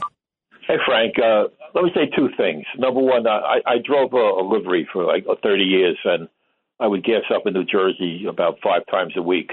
And uh, you got to let them start the gas. But 99% of the time, I would get out of the car and, and top it off and, and put the pump back in, unless I would charge it and, you know, they would have to run the credit card. But it was a pay to pump thing. I, I would do it myself, and no one ever said a thing. But the second part is, Frank, I, I think it really doesn't make much of a difference. Let's say you take 20 gallons of gasoline and the price went down a nickel a gallon. It's only a dollar. You're talking now about filling up $80 in the tank. And to save a dollar and uh, when a guy could have a job, I, I really don't think it's a big trade off, Frank. We're not talking major money here. Well, I agree with I agree with you on the finance. Um, I guess my, my my enthusiasm for this is one that I, I'm so tired of waiting in these long lines while there's one gas station attendant for 20 cars and the gas station attendant has to be the one to pump your gas when you could save a lot of time just doing it yourself. Additionally, it's just it just so goes against the grain of my love of choice. I want to be able to choose self serve when I'm in a hurry or want to save a couple of cents, or full serve when I'm feeling luxurious. Sorry, Neil, I didn't mean to hang up on you there. Actually, I hit off. Sorry about that. 800 848 9222. Jim is on Long Island. Hello, Jim. Hey, Frank, Jim Burke here, uh, retired school teacher. I wanted to remind your listeners, and I'm sure you know about this. We used to teach about the Civil War, the pre Civil War, about the solid South. Remember that phrase? How the South was totally democratic and, you know, Republicans need Sure. not run for office, Sure. etc. Uh, the caller who called before was complaining about who does and does not call the station must know that a particular part of the cities in this country are 80 to 90 percent or some number like that Democrat. There's a severe irony here. The party that enslaved people for a long time is the party that of choice for a lot of people in urban areas. I I, I get so offended when I hear people uh, because I'm always talking. I'm 75 years old, so I'm talking to everybody, telling me about how great the Democratic Party was. And I said, "Do you know the history of your Democratic Party? I mean, and every party has good and bad history. I agree with that. But to tell me that the Democratic Party is the party that's going to help certain people. Well, I, I don't think he mentioned the Democrats. I think he was just taking issue with us. it's, it's there. It's there. I mean, th- does the guy not know that your your radio station? I'm not going to say the Republican. You you guys are very even-handed. I'm not going to say that, but it's kind of obvious. I mean, you know, Curtis Sliwa was running for mayor against Eric Adams. Come on, let's. You can't hide the fact that you know color does come into it. It shouldn't, and it does. But I wish people would just pay attention to the history of this country. And, and Well, I oh, can tell you, Jim, it- when I take a call, I have no idea if the caller's black or white or Indian or Asian or whatever. And everybody's welcome to call this show, uh, irrespective of their race or their uh, religion, their creed, their politics, whatever. Um, Joe is in New Jersey. Hello, Joe. Yeah, I just want to say that they they uh, the pumpers mess up. They they just messed it up tonight. They didn't read the rewards card in, and if you deal with a fleet card, you have to tell them what to type in as far as the code and and the mileage, and you deal with somebody who who doesn't speak have the command of the English language, and they don't always get it correct. Wouldn't it be nice three- to have the option to do it yourself? Oh, absolutely, for the reasons I told you, because tonight they didn't do it right. Uh, what What's your reaction to the state senate president saying the people of New Jersey don't want this, so they're not going to vote on it? Uh, I wish they, I wish they did because unfortunately, I used, I, I live here. I used to live in New York, and uh, I always pumped it myself. Hmm. Well, it is a shame, uh, and uh, you know, I think it's a. I thought we were so close this year. Democrats in favor of it, Republicans in favor of it. What a shame. Bob in Westchester. Hello, Bob. Hi, Frank. Frank, you know, never, the system will never change due to the fact that women w- women vote, and most of them don't know how to pump gas, nor check the oil or change a flat tire. They rather have someone to do it for them. That's why it will never change. Women can vote now? You're kidding? Jeez, Ugh, I am behind the times. Margaret is in Brooklyn. Hello, Margaret. Hi, and I am so thrilled that we are not going to be forced to pump gas in New Jersey. Um, I have a house, a vacation home in New Jersey. I buy all my gas there because I don't have to pump it. And what will happen is you say choice, and the choice will be that you will pay a lot more for the gas that you have to have pumped for you if you don't do the self service. I just don't want to be. I'm sick and tired of having to do everything myself. Well, Please don't make me pump the gas. Margaret, when I'm in a grocery store or a drugstore or something, and they have the option of going to a cashier or doing the self checkout, I always choose the cashier because I like the human interaction, and I, I kind of feel like I'm saving someone's job. So I am totally uh, sympathetic to the argument of uh, of you know wanting somebody to do it for you. I just uh, I, every other state in the country is able to figure this out, even Oregon. I just don't understand why in New Jersey they're, they they don't want to give people the right to choose this.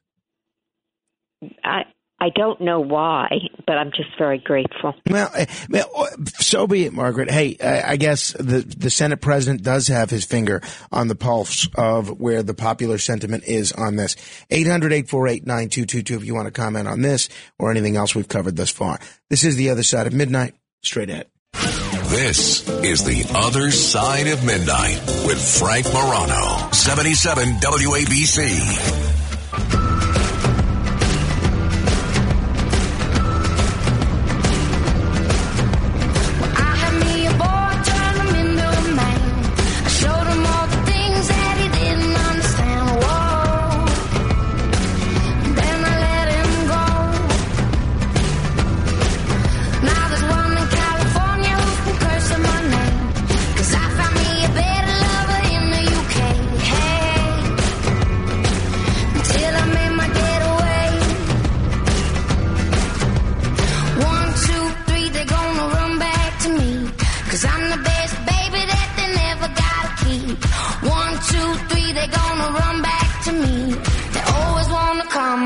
Never wanna leave. Love this song. Love this song. Elle King, X's and O's. Um, a great song. Very, very catchy. Hey, you know, I should have mentioned this yesterday. You know what it is? Y- yesterday feels like today, right? So even now, it's now March 23rd. It's only been March 23rd for two and a half hours. So it really does feel more like March 22nd because I woke up and it was March 22nd. Does that make sense? You get what I'm saying? I think if you're listening to the podcast, you can't relate to what I'm saying. If you're listening live right now and you're always up at these hours, you know exactly what I'm saying.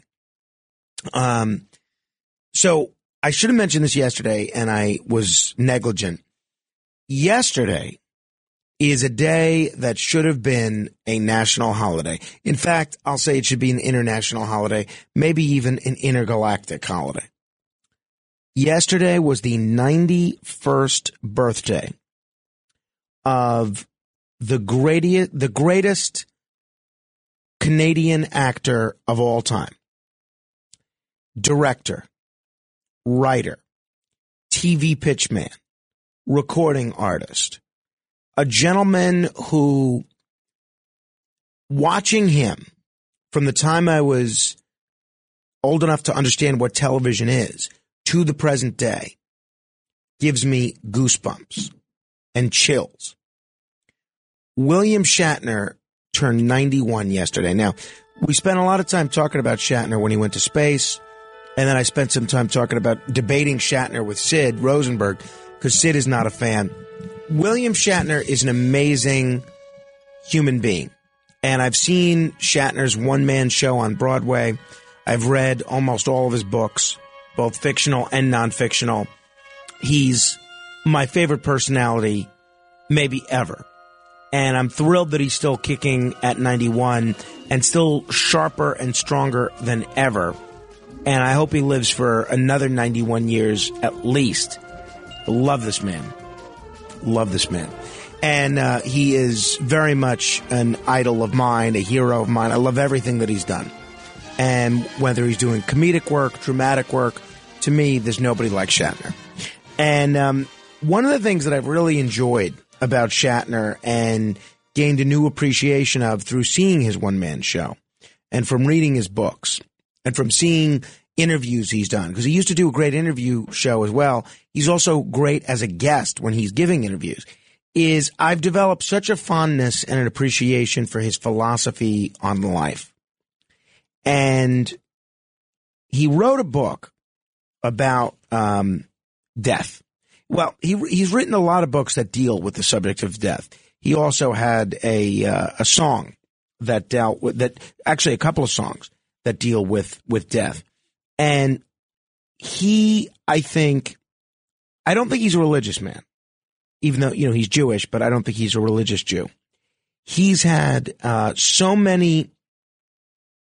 So he wrote this one book, Live Long and dot, dot, dot, what I learned along the way. And in it, he delves into the his some of his philosophies on life. And in this podcast with Mike Tyson, I didn't even realize Mike Tyson had a podcast. I wonder if it's worth listening to. I'm going to have to check it out. Maybe I'll subscribe. Um, you know, you know what it is? There's too many decent podcasts now. That's the thing, including on this station alone.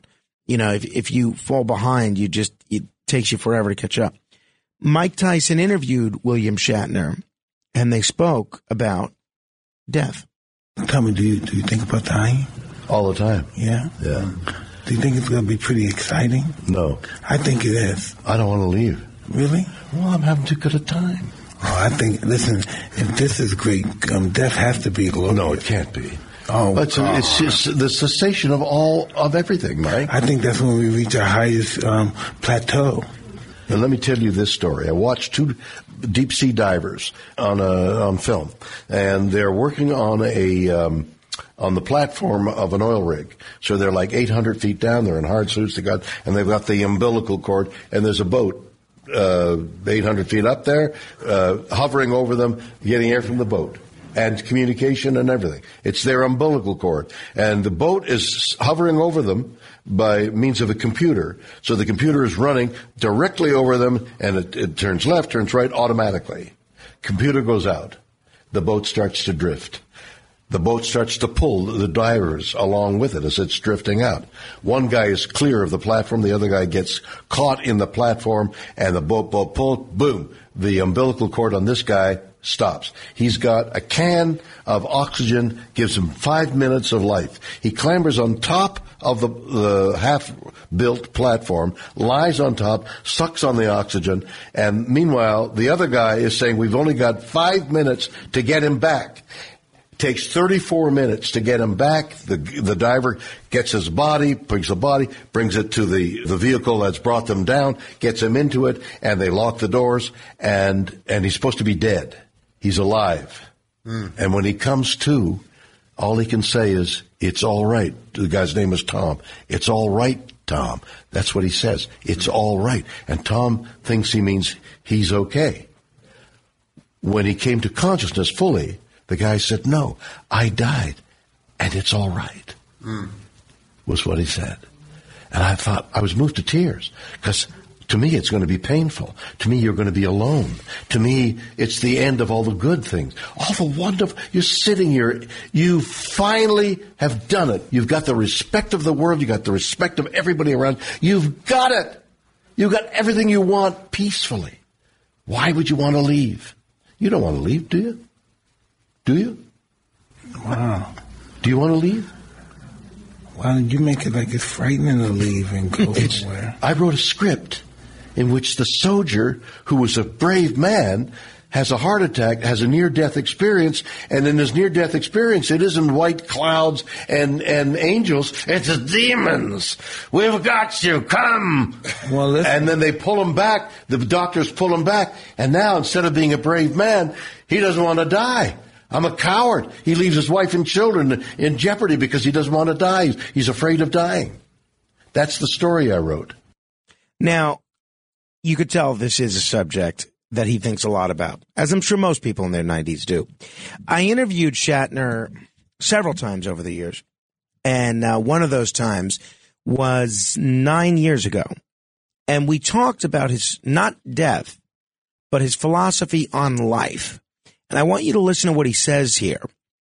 And this is, I've tried to adopt this same philosophy and approach life in a similar manner. Uh, what is that philosophy that leads you to always pursue projects that other people might think are too risky? Well, the the the, the premise is that life flickers by so quickly. Uh, we've got two puppies uh, that uh, my wife and I acquired. Uh, they were eight weeks old about nine months ago, and in the interim time, these two little eight-week-old puppies have become uh, eighty-pound dogs. Oh, wow. It, it's over. The puppyhood is over so quickly. of course, they're adorable and we love them, but like people with children uh, who, who, whose childhood is over before you know it, life goes by that quickly, and and because it rushes by almost before you can grasp it, you desperately hold out your hands and say, "Hold on a minute, I want to taste every moment I can," and and that tasting, that experiencing life is saying yes to life as against the negativity of huddling back and saying it's too chaotic, it's too dangerous, it's rushing too quickly and I withdraw. Instead of withdrawing, throw yourself into life. I mean, what can happen? People can may laugh hmm. at you, you may you may get disparaged, but but if you if you are successful, the opposite becomes true and you do it for the sake of adventure more than anything else and that's what I'm doing. So that's Shatner and his philosophy on life. You know, I, I had interviewed him when we were talking about his novel, uh, not his novel, uh, a song that he had come out, one of his albums, which I love. I think his music is brilliant. I think the stories that he tells in his music is brilliant. I think the manner in which he delivers them is brilliant. And we we're talking a little bit about what music and producing music means to him. the album uh, when I was asked to do the album, I said, "Well, I'll write about a guy who is in despair, sitting on the shore beside the ocean, and and darkness is approaching. He's an hour away from from sunset, and that gave me the hook uh, to write these songs about." The night, the the the, the color of the uh, of the, The sunset, uh, yeah. uh, you know, um, and trying on in every song to invest it with a deeper meaning as well. Just like the words we speak have uh, a surface meaning, and then if you dig down, the very choice of words and the manner of speaking tells you something else. So I tried to level, give different levels to these words and and and the readings, and for you to have said what you said in opening is so meaningful to me because this record is very close to my heart, very close to things that I think of and have thought of and uh, wish to express. Uh, in in effect, every time I do something now like this, I think my kids and my grandkids will remember and and know what it was I was thinking, and so this album too is a legacy that maybe somebody else besides my immediate family can uh, cotton onto and and gain something Well, from it and- and and enjoy because it's meant to be uh, first of all entertainment. So hopefully we'll play some Shatner uh, b- between now and the end of the show as well, so you can hear ha- some of his uh, terrific songs and what they've meant to me over the years. You want to comment on William Shatner turning 91? I hope he never dies. And you know, actually, one of the things that I think he's thought about is actually um, having himself digitally recreated, his consciousness recreated as a hologram. So you'd be able to interact with him. It would be his voice. It would be, you know, the things that he said, and you'd be able to interact with this hologram after he uh, dies. I have mixed feelings about that, but if there's anybody that's worthy of being preserved, it's William Shatner. 800-848-9222. Chet is in New Jersey. Hello, Chet.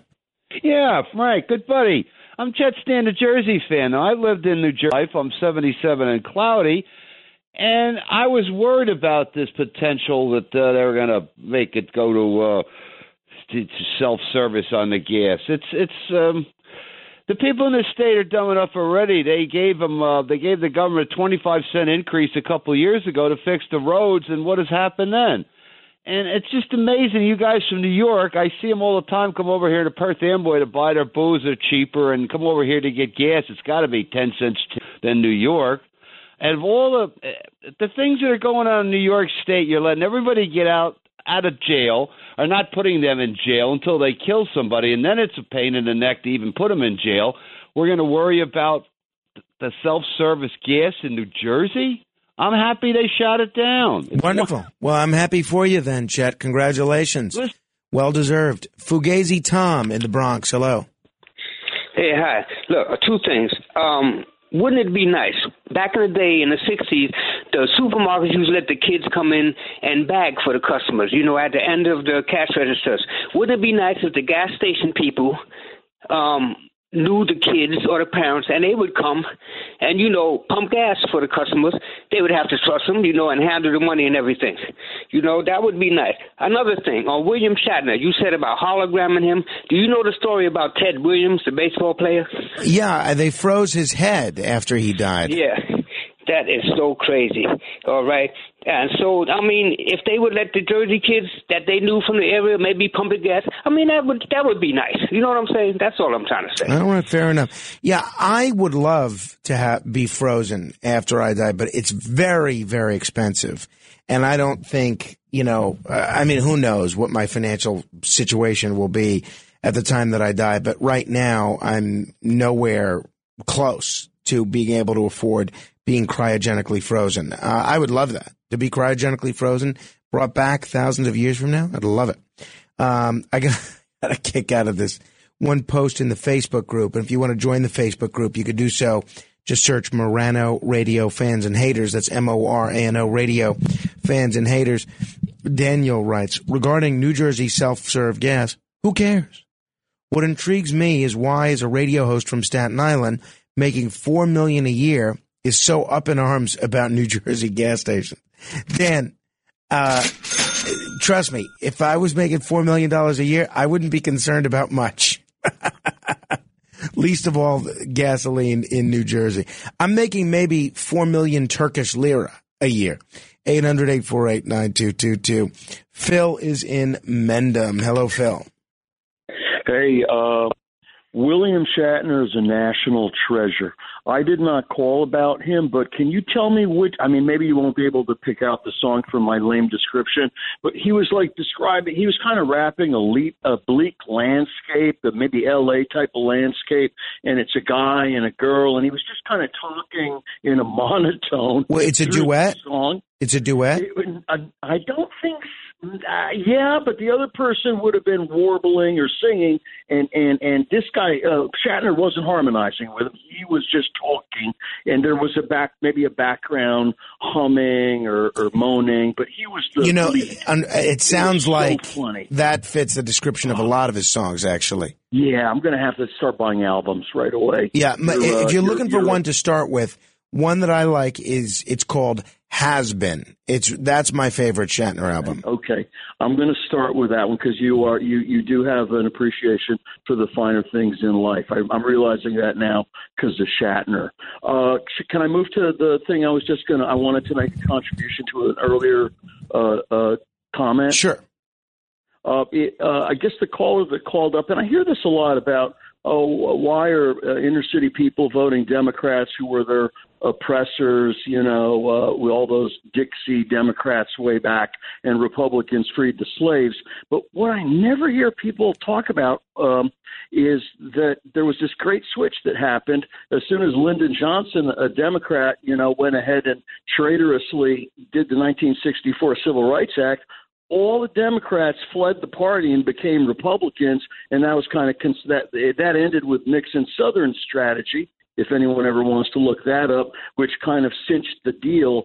So all of those Democrats at that time actually were, went to the Republican Party of the modern Republican Party, and so there was this giant switch. So I just think that that shouldn't be left out when we're talking about that subject. All right, thank you, Phil. 800-848-9222. Jay is in Cincinnati. Hello, Jay. Hey, Frank. I knew you wanted to be frozen because you talk about frozen pizza and frozen bagels. You're pizza capital of the world. What? That's the, your whole comment? Yes. All right. Well, thank you, Jay. Appreciate that. Uh, we, di- I, you know, I, frozen pizza is not my favorite, you know, but sometimes there are circumstances when you need to, for circumstances, you need to indulge in it. So I, I don't feel like I talk about frozen pizza a lot. Andy is on Staten Island. Hello, Andy. Hey, Shatner, wow. What a hero. How about those old tapes, Frank? He was such a professional. His recording studio. Uh, Which ones are you talking about? Well, there's when he was doing a film, like the first Star Trek movie. The guy's bothering him. There's a producer telling him, no, no, the word. Oh yeah, I've played that before. In fact, I uh, Matt Blaze will tell you, I, I made our whole staff sit through that uh, th- whole three minute uh, diatribe. Uh, yeah, that's... when, he's saying, you sicken me. right, that's right, right. Please don't tell me how to do it. It sickens me. Yeah, Right? That is, that isn't the script. That's the guy. yeah. Hey, man, you say we got to do that spoken album. You know, now who is your buddy Neil from Staten Island? You, you guys like talking about recording, and the other man is going to get a call up and yell at you both. Beg your pardon? You were talking to Neil, said to your buddy Neil, was like, we got to get together and do a spoken word record. I have to I got to call these two guys. Yeah, I, I, I don't I don't remember that, Andy, but uh, I'm willing to do a spoken word record with you or anybody else, including Neil. Thank you. 800-848-WABC. Joseph is in Mill Basin. Hello, Joseph. Yes, good. Let me shut this radio off. Good evening, uh, morning, Mr. Morano. This is my first time calling. Um, it's my pleasure. Thank you. Uh, listen, I, I just got this couple of callers. I just got a notion of a, a memory of something that a movie. Are you familiar with Andrew Dice Clay? Sure. Yes. All right. Now, I wouldn't do that. You won't go up there like that. They'd have the gall to do so. But anyway, one of the Well, I wouldn't do what? got there- I wouldn't do what? go up there. oh, I don't know. Say what he says, right? Well, I kind of well- know the kind of guy you are. Okay, all What? right. All right, go ahead. So anyway, he he pulls up in the car and he starts talking to the guy that wants to clean his windshield in one of his movies, and he says something. "Eh, did- did- did- did," And him, he said, "Say what?" Something, and he had a college education. So you know, I was just thinking of that, and um, you know, by the callers or whatever. It's all good. Don't worry. You know, we're all alive. You know. Absolutely. So I'm trying to look for some comedy. I figured you would you would have laughed at because they, he he was a little funny sometimes. Yeah, no, I think he's a brilliant talent uh, and a great actor. Who's- Actually, Like I said, who's I ain't doing that, you know. But uh, you know, yes, it's, it's right over here. I, I was in a house not too far from his. It's a brick house in Sheepshead Bay, and uh, the only way to get upstairs was through a spiral staircase. Okay, so when you got up there, the spiral staircase. TV, Wow. and, and that's the first time I saw Scarface, the Scarface movie. And he didn't live too far from there either. You know? Uh, yeah, and speaking of over there, whenever I went to Roll-N-Roaster on the side, okay, I got this vision of something being at the, the way I was because I was always kind of in my own world, you know? That's like, you know, with the, your back is a little twisted. you're walking this way, you- you're going that way, perpetrate, or whatever, just, you know, keeping up. You understand? It's not easy, go, go, let alone going to school, going to work, and going through all the stuff.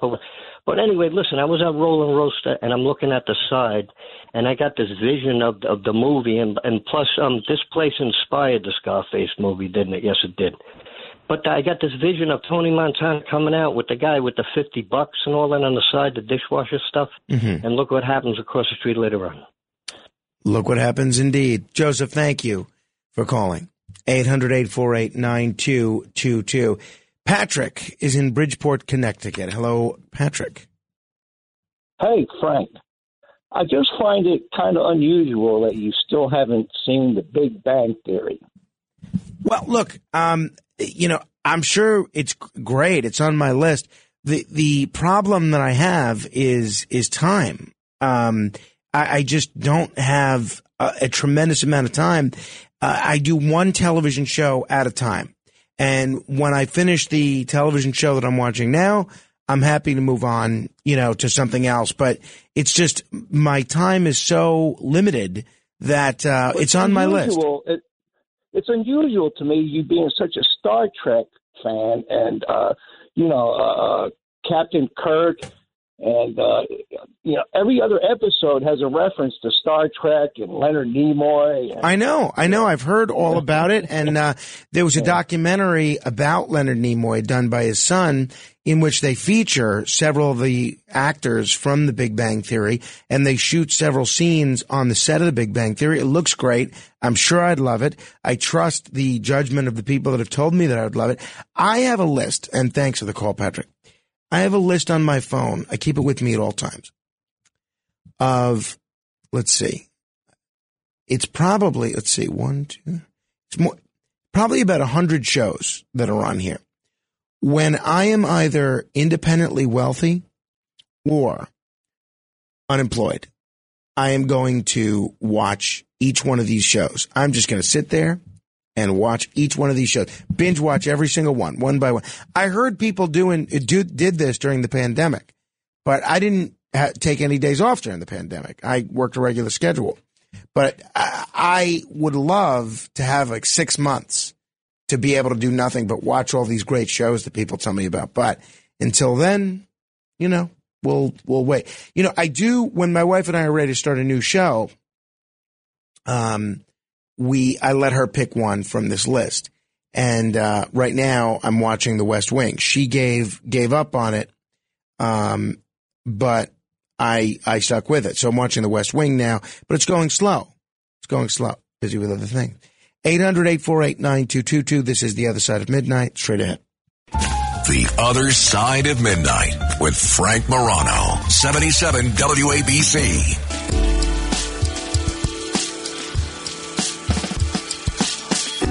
I remember the night we met. That night we sat entwined under summer skies. I looked into your eyes and you looked into mine. You said, You're not like the rest. And I nodded. No one understands me, you said. And I nodded once again, as if to agree that all men are indeed the same. Somehow, you said, I was different. different. For months on end, I maintained a veneer of sincere interest. This is a terrific song. Uh, this is a song called "In Love." Uh, this is a duet with Ben Folds. The person that you see, you hear singing in the background there, as Shatner speaks, is Ben Folds. Now, um, it, what happened there was uh, Ben Folds had uh, discovered Shatner's album from 1969, Transformed Man, which is really weird. And Ben Folds fell in love with it. And he wanted to work with Shatner. And he did this one song with Shatner as a cut on Ben Folds' album. I didn't even know who Ben Folds was before that. And I ran out to buy this album. I want to say it was 98 or 99. And I, I waited so long. I went to record store after record store to buy this album. Finally, I got it, and I played it just continuously on a loop. I thought it was the greatest thing ever. Love it. And then it was such a big hit that it led to a whole bunch of other albums for him, uh, all of which are great in their own way. All right. Um, as you can tell by the fact that we have had some interesting callers, we are giving you an opportunity to be heard today because I still have this sore throat. I hope it's not too evident to you. I'm trying to speak um, at a low voice, volume wise, so that I don't strain my voice too much so that I can make it through the next two hours. But um, I woke up this afternoon around one. I came home and my voice was hurting, um, as my, my throat had been hurting, but I don't think my voice was too affected. I then went home, woke up around one in the afternoon. My wife woke me up because my dad was over and I was wanted to talk with him about something. And I tried to talk to him and I couldn't speak, couldn't speak at all. I was completely inaudible. So from 1 p.m. yesterday afternoon until 1 a.m., I have spoken to no one. Everybody that called me, I didn't answer. Um, everybody that tried to talk to me here, I said, you know, I'm not really talking. And, you know, I've tried to do all the things that you're supposed to do gargle, uh, lozenges, Chloraseptic, throat spray, all sorts of things. Uh, gargle with warm water and salt, tea with lemon, tea with honey and lemon. I've tried to do everything that you're supposed to do. I even got these homeopathic um, things that you put under your tongue. It's called throat calm that I've been taking. So I'm trying everything. So I'm hoping by this time tomorrow, not only will my pain go away, but uh, I am hoping that uh, you'll actually be able to hear me and I'll be able to be my normal, loud, ebullient self. Uh, so uh, I appreciate if uh, if I I even and I never do this. I've never taken a sick day in I don't know my entire time working here the 10 years that I worked at the last radio station. I don't think I've taken a sick day since 2006. And, um, I mean, maybe one since then, maybe, but I don't think so. And, um, I never do this. I reached out to Curtis and our program director and I said, I don't know if I'm going to be able to do the show tonight. Uh, please, you know, have, uh, have Curtis be on standby. And uh, luckily, I was able to rally. My wife said to me before I left, she said, You have to be on the radio for four hours in four hours. How are you going to do that? So, um, hopefully, with a uh, some help from you calling in and uh, some help from the good Lord, I will be able to soldier on for the next two hours. Uh, or for the next hour. No, two hours. Two hours, right? Yeah, two hours. 800 848 9222. Until then, help control the pet population. Get your dog or cat spayed or neutered.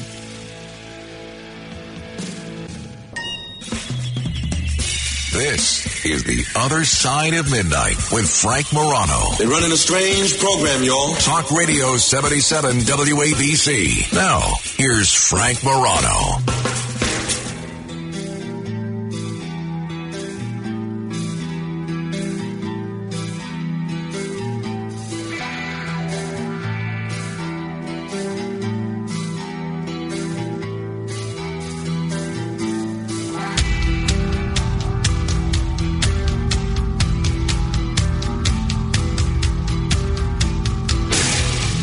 Everyone. This is The Other Side of Midnight. I'm Frank Morano, uh, with you until 5 o'clock this morning when uh, Deb Valentine and the uh, WABC early news uh, take over. And then I'm not sure who's in for Bernie and Sid today uh, from 6 to 10, but uh, as soon as I'm informed, I will let you know. But, um, you know, it's funny. One call, one listener emailed me, What the hell is Joe talking about? That was the caller who called before. Someone else said, Man, you get some weirdo callers. If you ever want to be, um, you know, if you ever want to be on the air, this is the day to call in because uh, I'm looking for all the help I could get because of my voice. But there's one story that, you know, couple of quick things. One, I was uh, texting my friend uh, Lauren Conlon, and we were talking about how I have no voice. And she was giving me her method of cayenne pepper, lemon juice, and uh, and hot water, and and I said, you know, I'm really nervous. I've lost my whole voice. And she knows that I'm not drinking for Lent. And she messages me back. All I'm saying is this never happened when you drank alcohol. so it is true. I have uh, not drank alcohol for um, 17 days, except for the, uh, I think I had a, a sip of the communion wine at church on Sunday. Not even a sip, a half a sip, uh, which is, you know, nothing. Uh, but other than that, I haven't had any alcohol since Ash Wednesday. But, you know, I've drank more than my fair share of alcohol throughout the course of my life. And regularly, you know, I drink alcohol, especially on the weekend. You know, I'm a Friday, Saturday drinker, I'd say, but um, but for these hours, I used to be a big afternoon drinker. When I used to work morning hours, that's when I do my prime drinking in the afternoon. Well, there is a very serious problem regarding alcohol in this country. It was entirely predictable. People were talking about it as it was happening, but now we have some data to back this up. So I'm going to share it with you and invite you to comment on it, offer whatever prescription you have for fixing this or any theories as to what the causes might be beyond the obvious. This is very disturbing. Alcohol related deaths in the United States rose 25% from 2019, excuse me, from 2019 to 2020. This is a graph that's in Axios. It's based on data from the Journal of the American Medical Association. Here's what's so troubling about this. Well, whenever you have a an uptick in deaths in any category, it's just disturbing. But this is what's particularly disturbing. The largest spike was among people aged 35 to 44 years old. These are young people.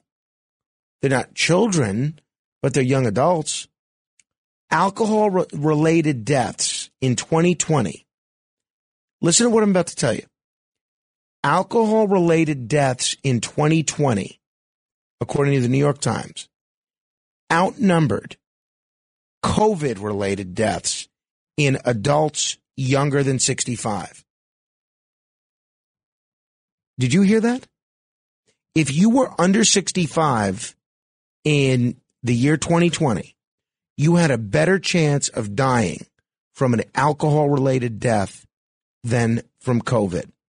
Now, the research that's published in the Journal of the American Medical Association says, and this is no surprise to me whatsoever, pandemic induced stress and delayed treatment contributed to the spike in deaths. Uh, alcohol related liver disease was the top underlying factor for a spike in deaths, followed by overdoses from alcohol, along with overdoses of other drugs where alcohol was also involved. And, you know, I was saying this during the lockdowns. These lockdowns were so incredibly harmful, not just to people psychologically, but to people physically. And I think this is look. Did some people get drunk because they were nervous the, about the pandemic? Uh, did some people get drunk because uh, they were consoling themselves because a loved one died? Sure. But I think a lot of this was people that found themselves home all of a sudden in many cases without a job, totally isolated, uh, nothing to do, everything's closed, and the only thing that they could do to cope or to have fun was to drink alcohol. And look, you know, I know China is in the midst of uh, locking down again because of COVID, but uh, and we're the beneficiaries of the lower gas prices because of that. I hope that our policymakers in this country take heed of these statistics along with the similar drug overdose statistics before ordering more lockdowns if if they think it needs to come to that point. This is serious. Give me a reaction to this. 800-848-WABC. That's 800-848-9222. And look, I say this as someone that drinks alcohol regularly. I think a lot of people would refer to me as a heavy drinker. Uh, I don't know that I would. Probably I would. But um, this is scary. A 25% increase in alcohol related deaths, and the largest group being people aged 35 to 44. Um, if you have a reaction or something that you think we could do to get around this, other than what I just said, which is no more lockdowns, give me a call. 800 848 9222. That's 1 800 848 WABC. Let me say hello to Chris in Buffalo. Hello, Chris. Hey, Zoggy, it's Chris. Frank, how are you? Al, you know, I'm hanging in there. Well, I well, first of all, you know, I'm a truck driver. They they could all go to work and they could drink less because truck, most truck drivers we don't drink during the week. We drink on the weekend because that's all we're allowed to do. There, you know, no Uh, but. Chris, I think that's what happened here. I think a lot of people found themselves uh, suddenly out of a job, getting paid anyway, and they had the money to go out and buy booze, but nowhere to go. Oh, my daughter, my nieces, all that COVID money, they blew it up, and now they're all on the phone crying for money. Dad, I need money. But hey, hey, brother, I, I dumped uh, George Noory for your show. I really appreciate. Oh, thank you. I- every- Thank you. All, all your all your all, all your topics are just awesome. I, I can completely relate to it all. You know, I'm Republican, go to church. I mean, I can't believe I haven't found you early. But anyway, I got a remedy for you. You know, truck drivers here. I ran Buffalo through Detroit through Canada for years, 18. And Dad taught me this years ago, and I haven't heard you say one word about peroxide. For a dollar, you go to the dollar store and you gargle with it. Throw all the other crap, salt water away. Anytime I get a tinkle in my throat, I gargle with peroxide and spit it out. I'm talking five times a day. I guarantee in one day that with some cheap dollar aspirin, four, eight of those a day, and that peroxide, your throat, sore throat will be gone in, uh, in 24 to 48 hours. You know, Chris, I can't believe it, but you're the first person to suggest that. Now, my Yeah, my uncle, peroxide. my uncle Steve gargles with peroxide. Um, he rinses his mouth, and he believes that's the key to his good gum health. But I've never heard of it. I do that with my teeth at what in the morning and every night and every morning. You know, you, with your teeth, you got to use a little water. You don't want it pure, but you want pure. My dad used to drink a little bit of it when he got a cold, and he'd gargle with it. But- I mean, just enough to drool down your throat. And go ahead. Well, thank you, Chris. Um, isn't that harmful if you swallow it? No, you, I do it all. If I get close to a cold, man, I start gargling, and I, I haven't had a cold all winter. I carry it in the truck. Right to the, my left of my leg is a bottle of alcohol for hand cleaner. And uh, of course, I got the shot. My sister finally talked me into the Moderna, like you. I, I don't think it should be mandated, but anyways, the peroxide and the, and the rubbing alcohol is right there. You know, I, I throw throw that freaking salt water away and try the peroxide tonight or as soon as you can, and, and I guarantee you it'll work for you. Chris, thank you. Uh, hey, look, I, I, I may I'll research that. I don't want to look into that a little further because I think it's interesting. You know, it's funny. Nine hundred people all wrote to me and says, "Make sure you gargle with warm water and salt." Now, I've been gargling with warm water and salt since I was in the first grade. Uh, and, and and when people suggest that, I know they're trying to be helpful, so I don't like to be rude to them. But all I want to say is, do you really think no one has ever told me to gargle with warm water and salt before? Do you think you're the first person to suggest that as a remedy? But I don't want to be rude because these are all people that are trying to offer helpful suggestions. But no one told me to gargle with peroxide. That's a first. But um, I do want to get your take on this uptick in alcohol deaths. Give me a call, 800 848 9222. That's 1 800 848 WABC. If you want to comment on, um, on these, I think, pretty shocking numbers.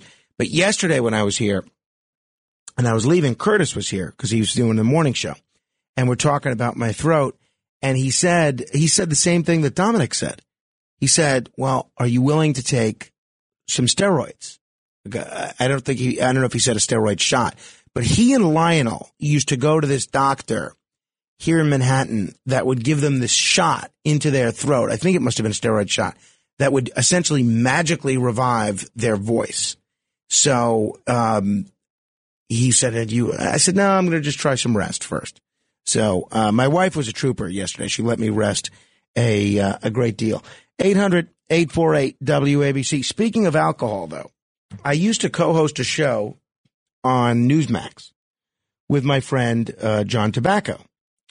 And when I started, when I got hired here, I sort of gave up everything that I was doing. I had a part-time job uh, that I left. I gave up that television show because I wanted my sole focus to be. I, I stepped back on some of the political activity that I was involved in, although that keeps tugging at my sleeve. It's tough to stay away from that. Um, I, because I wanted my sole focus to be making that this show successful. So John continued doing his own thing at Newsmax. So now on Saturday nights, he's on Newsmax TV, does a very successful show. It's only a half hour called Wise Guys, where it's him, two or three other people, and a guest. And they have a look at the news. They sit around a table and they talk about the news. And their guest last Saturday was Rudy Giuliani. So Giuliani's on, and it was an interesting interview that was um, at a at a bar in Manhattan, not in Manhattan, in uh, Staten Island, and there, there's a big crowd cheering whatever Rudy says. Rudy's a rock star out there, and of all things, it airs, and I, you know I watched it. I don't think anything of it. It airs, and then of all things, this week I don't know if it was yesterday or the previous day, Jimmy Kimmel makes fun of Rudy and this show on television. So you can't see it, which takes away a little from it, but this is the uh, audio of Jimmy Kimmel throwing to a clip from and then making fun of the uh, the show Wise Guys with John Tabacco and Rudy Giuliani all the characters from uh, from Trump Sylvania were out this weekend. You remember Rudy Giuliani? We haven't heard from Rudy for uh, I don't know, like a month. But Recount Dracula emerged from his crypt to make an appearance on a Newsmax show called Wise Guys. I don't know what this show is, but I I for one enjoy any show where the people being interviewed are also eating clams. As usual, I'm here with my crew, America's lawyer, Lou Gelabino, and special guest tonight at the table for the sit down, joining the family, America's mayor, Rudy Giuliani. Uh, Rudy, thank you.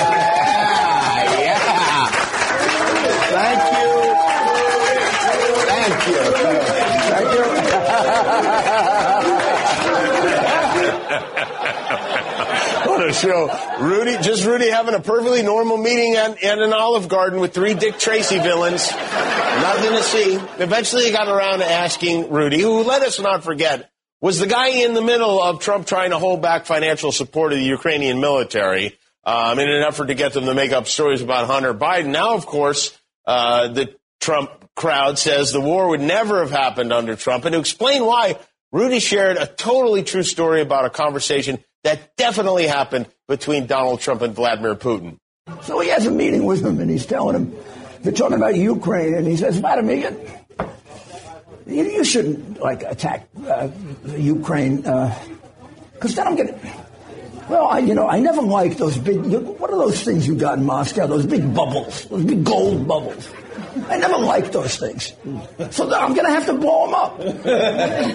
so, so Putin says, they're churches. He said, Oh, Vladimir, don't tell me that about churches. I do. Come on. Churches. You you can fool Bush. You can't fool me. Churches? Yeah. Thank you. of all the BS in that story, the most unbelievable part is there. There's something gold that Donald Trump didn't like. It's impossible. Listen, if Trump actually blew up things he didn't like, Don Jr.'s 10th birthday present would have been a grenade. Okay. Oh, please. Um, a couple things here.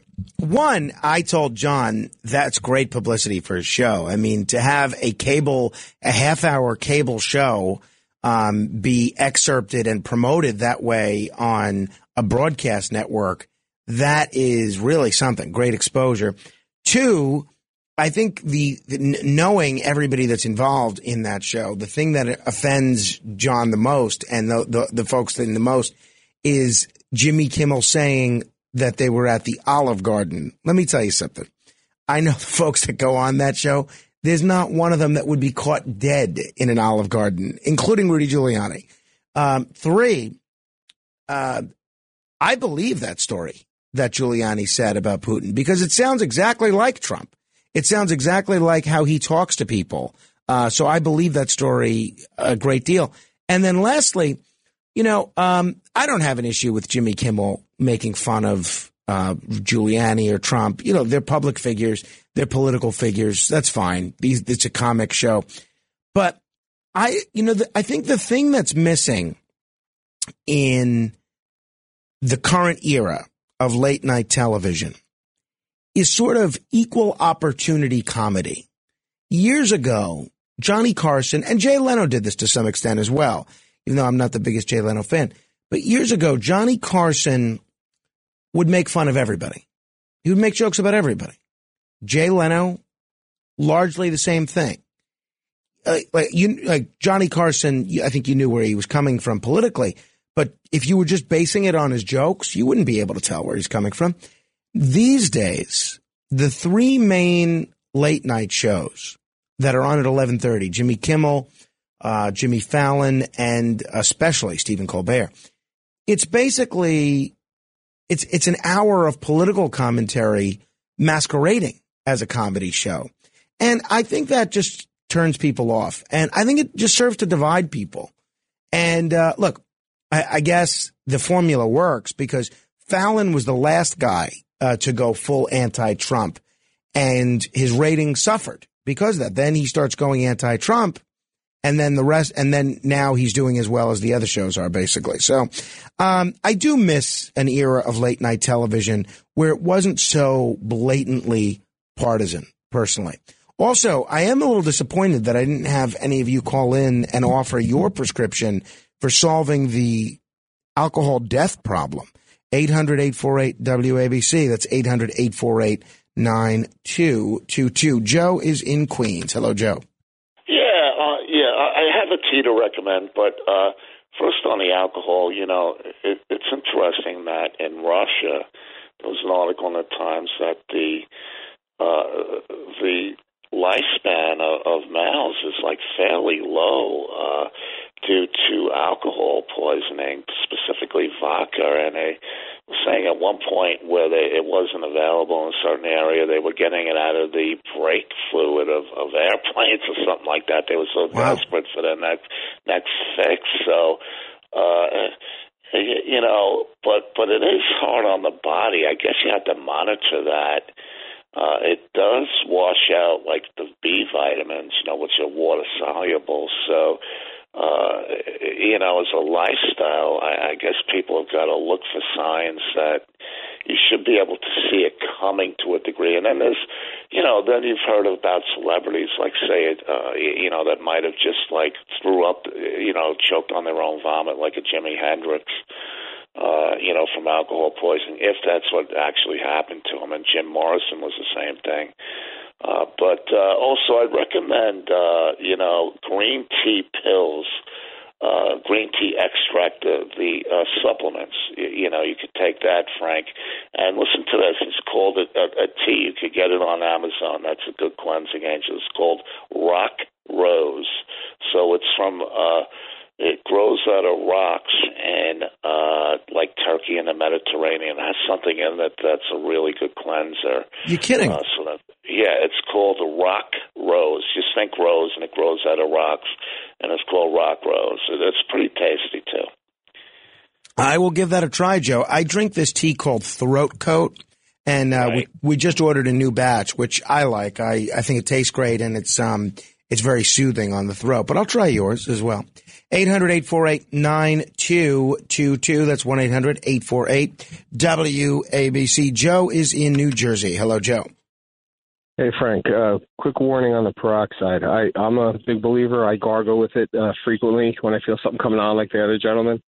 But um, some people can't handle it. If it uh, if you get a little of that going down your throat, it will make you vomit. That's what they use to uh, induce vomiting in like pets, like dogs, when they have to uh, get them to get rid of something they might have eaten. You give them like a tablespoon of peroxide. They drink it like water, and it, it bubbles up in them, and, and they'll they'll vomit. So if if you get a little bit too much down your throat, it might make you throw up. All right, but it is if especially if you're careful with swallowing it, it is safe to gargle with. Uh, depending on how you talk to, try to try to just keep it like you know in the upper, you know, in your mouth, maybe just a tiny bit down the throat. But again, it, it foams up just like you know when you get a cut. When you you put it on, you see it really bubble in your mouth. It bubbles a lot, like you'll you'll froth from the mouth if uh, so just uh, a buddy of mine threw up, and I just wanted to give you a warning that All right. it's effective, but it you know I don't want you getting sick. Thank you, Joe. I will try it. Uh, 800 848 9222. Joe is in Ronkonkoma. Hello, Joe. Hey, Frank. Um, great show, like always. Uh, before I get into uh, about the alcoholism thing you were talking about, I want to wish your wife a very happy birthday on Sunday. Um, my uh, Thank you. and my daughter, my sister and my daughter are both born on the same day. Also, uh, I want to wish them a very happy birthday. In case you're not on the air, very proud of my daughter.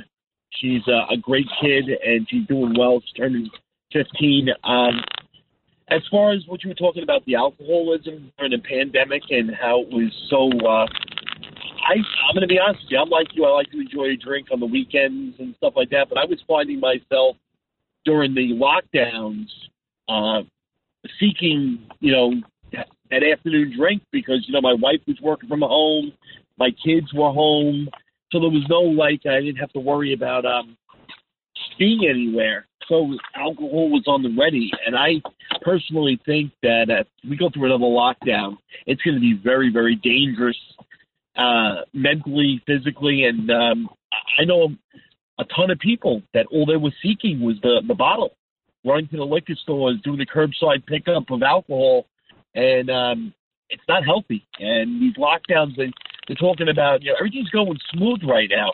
I don't know why they got to throw this another variant into the mix. And also the peroxide thing, uh, I've done it. It does work. But like the other caller said, you just got to watch out how much. You can actually cut it with a little bit of water because if it does go down your throat, it is very uncomfortable and you will throw up. Have a good night. Feel better. Thanks, Joe. Appreciate it. I'm hoping um, I can get you know a full day's sleep tomorrow. Um, I'm not doing Bernie and Sid. I'm not even doing the business report in the 5 a.m. hour. Frank Diaz was kind enough to pinch hit for me in that respect, and uh, I'm just going to go home and hopefully sleep for you know a good portion of the day, and then wake up a a new man tomorrow. That's my plan. Um, 800 848 WABC. Chris is in New Jersey. Hello, Chris. Frank. Chris. Now tell me, during the pandemic, how could liquor stores be essential? Is that essential? Well, uh, I, to me they are, but I don't think they're any more essential Oh, than too. churches. But when you have people idle at home, it's it's a chemistry for disaster. Honestly, it's the, the block parties or whatever. I mean, everybody's sitting home; they can't do anything. So idle mind, idle time. You're not keeping busy. This is what happens. Now, agreed, and and that's that that's one of the reasons I was eager to talk about this because, um, look, there's a lot of good things that came out of the pandemic as well, but one of the things that came out of the lockdowns was a dramatic increase in drug overdoses and alcohol deaths, and this is the first time that we have these numbers on these alcohol deaths. And you think about this, this is a whole bunch of young people that probably still had so much to contribute to American society that are just gone. And you wonder if we had taken a different approach and not clamped down so hard with all these restrictions, would a lot of these folks still be here? I think there's a strong case to be made that they would. No, absolutely. I mean, it, it was unbelievable even during that whole time because I I work for uh, UPS and we we didn't stop one day, not one day. FedEx, post office, all of us we were all working around the clock because everybody wasn't shopping, everybody was ordering online, right? And we were just it was it was go time. It was unbelievable, and I mean I, I never made so much money in one year but I'm paying for it now because Uncle Sam's knocking on my door because I didn't adjust my W four, of course, during this time. And uh yeah, I mean, my it, it was just sad though because I could I actually could see this coming. I knew it was going to happen. Well, and again, Eventually, this was going to come out. As I said, and thanks for the call, Chris. I'm glad you did well. Um, this was entirely predictable. People were warning about this. People were saying that this was happening. Pe- people n- n- talked about it themselves, how they were drinking more because they didn't have to worry about driving to work or anything like that. Uh, you remember what, what uh, all the rage was these Zoom cocktail parties that people were doing? You know, it was, um, I mean, we knew this was going to be a problem. And that this is one of the many things, uh, again, this is the last time I'll say this. This is one of the many things we've got to be on the lookout again for before locking down again, in my judgment. 800 848 WABC. Uh, let me say hello to Al in Manhattan. Hello, Al. Good morning, Mr. Rano. Sorry to get under the weather. Uh, I know a couple of some some tricks. Uh, some you uh, had mentioned. The throat coat is extremely good if you get the one that's called with slippery elm. Really, really good. Uh, what I would do is also you use sea salt, warm water, about two or three times during the day. You do that two or three minutes. The thing you could do right now in the studio, but the problem is there's nobody to do it for you. Is you go to where the trouble is, which is at your like Adam's apple, basically, and then behind at your neck, opposite, like a yin and a yang. You do almost like what they have, like uh, the Vulcan grip. You take your middle finger and your thumb, and behind your neck, you're going to hold and pressurize that for about a minute or two. That will help. What also helps is ice cream, the butter fat. Okay, it coats slowly. Uh, heat and cold wrap, same thing. Actually, humming helps. It resonates. Okay, and hot Thai soup. They call it tom kha.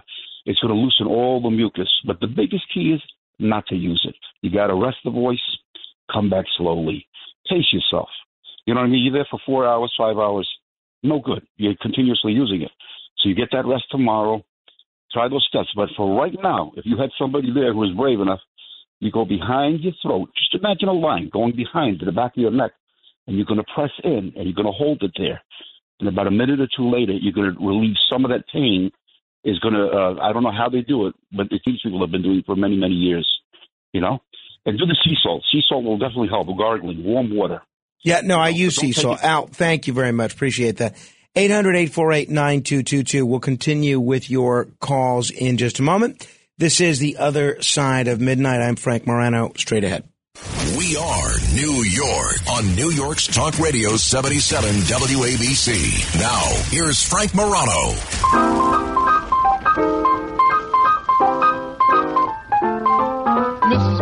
Couldn't sleep. Her nerves were slightly off the beat until she saw her problem with a can of Ovaltine. She drank a cupful most every night, and ooh, how she would dream until something rough got in the stuff and made her neighbors scream.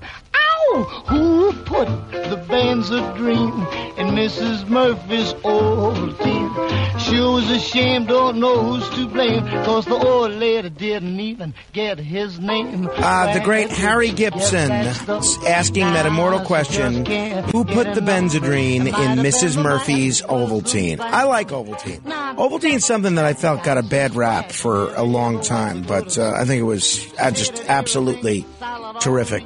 So, when if you ever come up to our radio station to visit, you will see we have a video playing. Um, and the video highlights, it's a really neat video. It highlights all the shows that we have here in the lineup that we have. It, it's, uh, there's another like three minute mini documentary which chronicles the great history of this radio station. It's wonderful. And one of the highlights that it shows was uh, the coverage of WABC on September 11th. And really, the man responsible for that, for that incredible coverage, largely on September 11th, 2001, a man who literally risked his life to go leave the radio station and find a, a payphone because his cell phone wouldn't work was George Weber. Now, if you've been listening to the station for a long time, you know George Weber. George Weber started here around around 1996, and then uh, worked here until uh, February of no April of 2008, and then after he was let go from here because of budget cuts from our parent company at the time, Citadel, he went on to get hired by the ABC radio network. And so he was still heard on this radio station on the weekend, but just on the top of the hour instead of doing everything that he was. George Weber was uh, an incredibly close friend of mine and somebody that I learned so much from about radio. And in terms of talent, the guy was a five star talent, a five tool talent. He was a brilliant reporter. He was a brilliant news anchor. And those of you that have tried either reporting or news anchoring know that it's not the same skill set. They both involve talking, but not everyone that's a good reporter is a good anchor. Not everyone that's a good anchor is a good reporter. He was also a very, very good talk show host. Also, when it came to production, radio production, the guy had um, a the mind of a radio producer par excellence. And what a voice this guy had. What a voice. If you don't remember George, or if you're new to the station, uh, this is the this is the kind of newscast that you'd hear from George on a regular basis. Sunshine, 61 degrees at 9.02. Good morning. I'm George Weber with the stories you'll be talking about all day.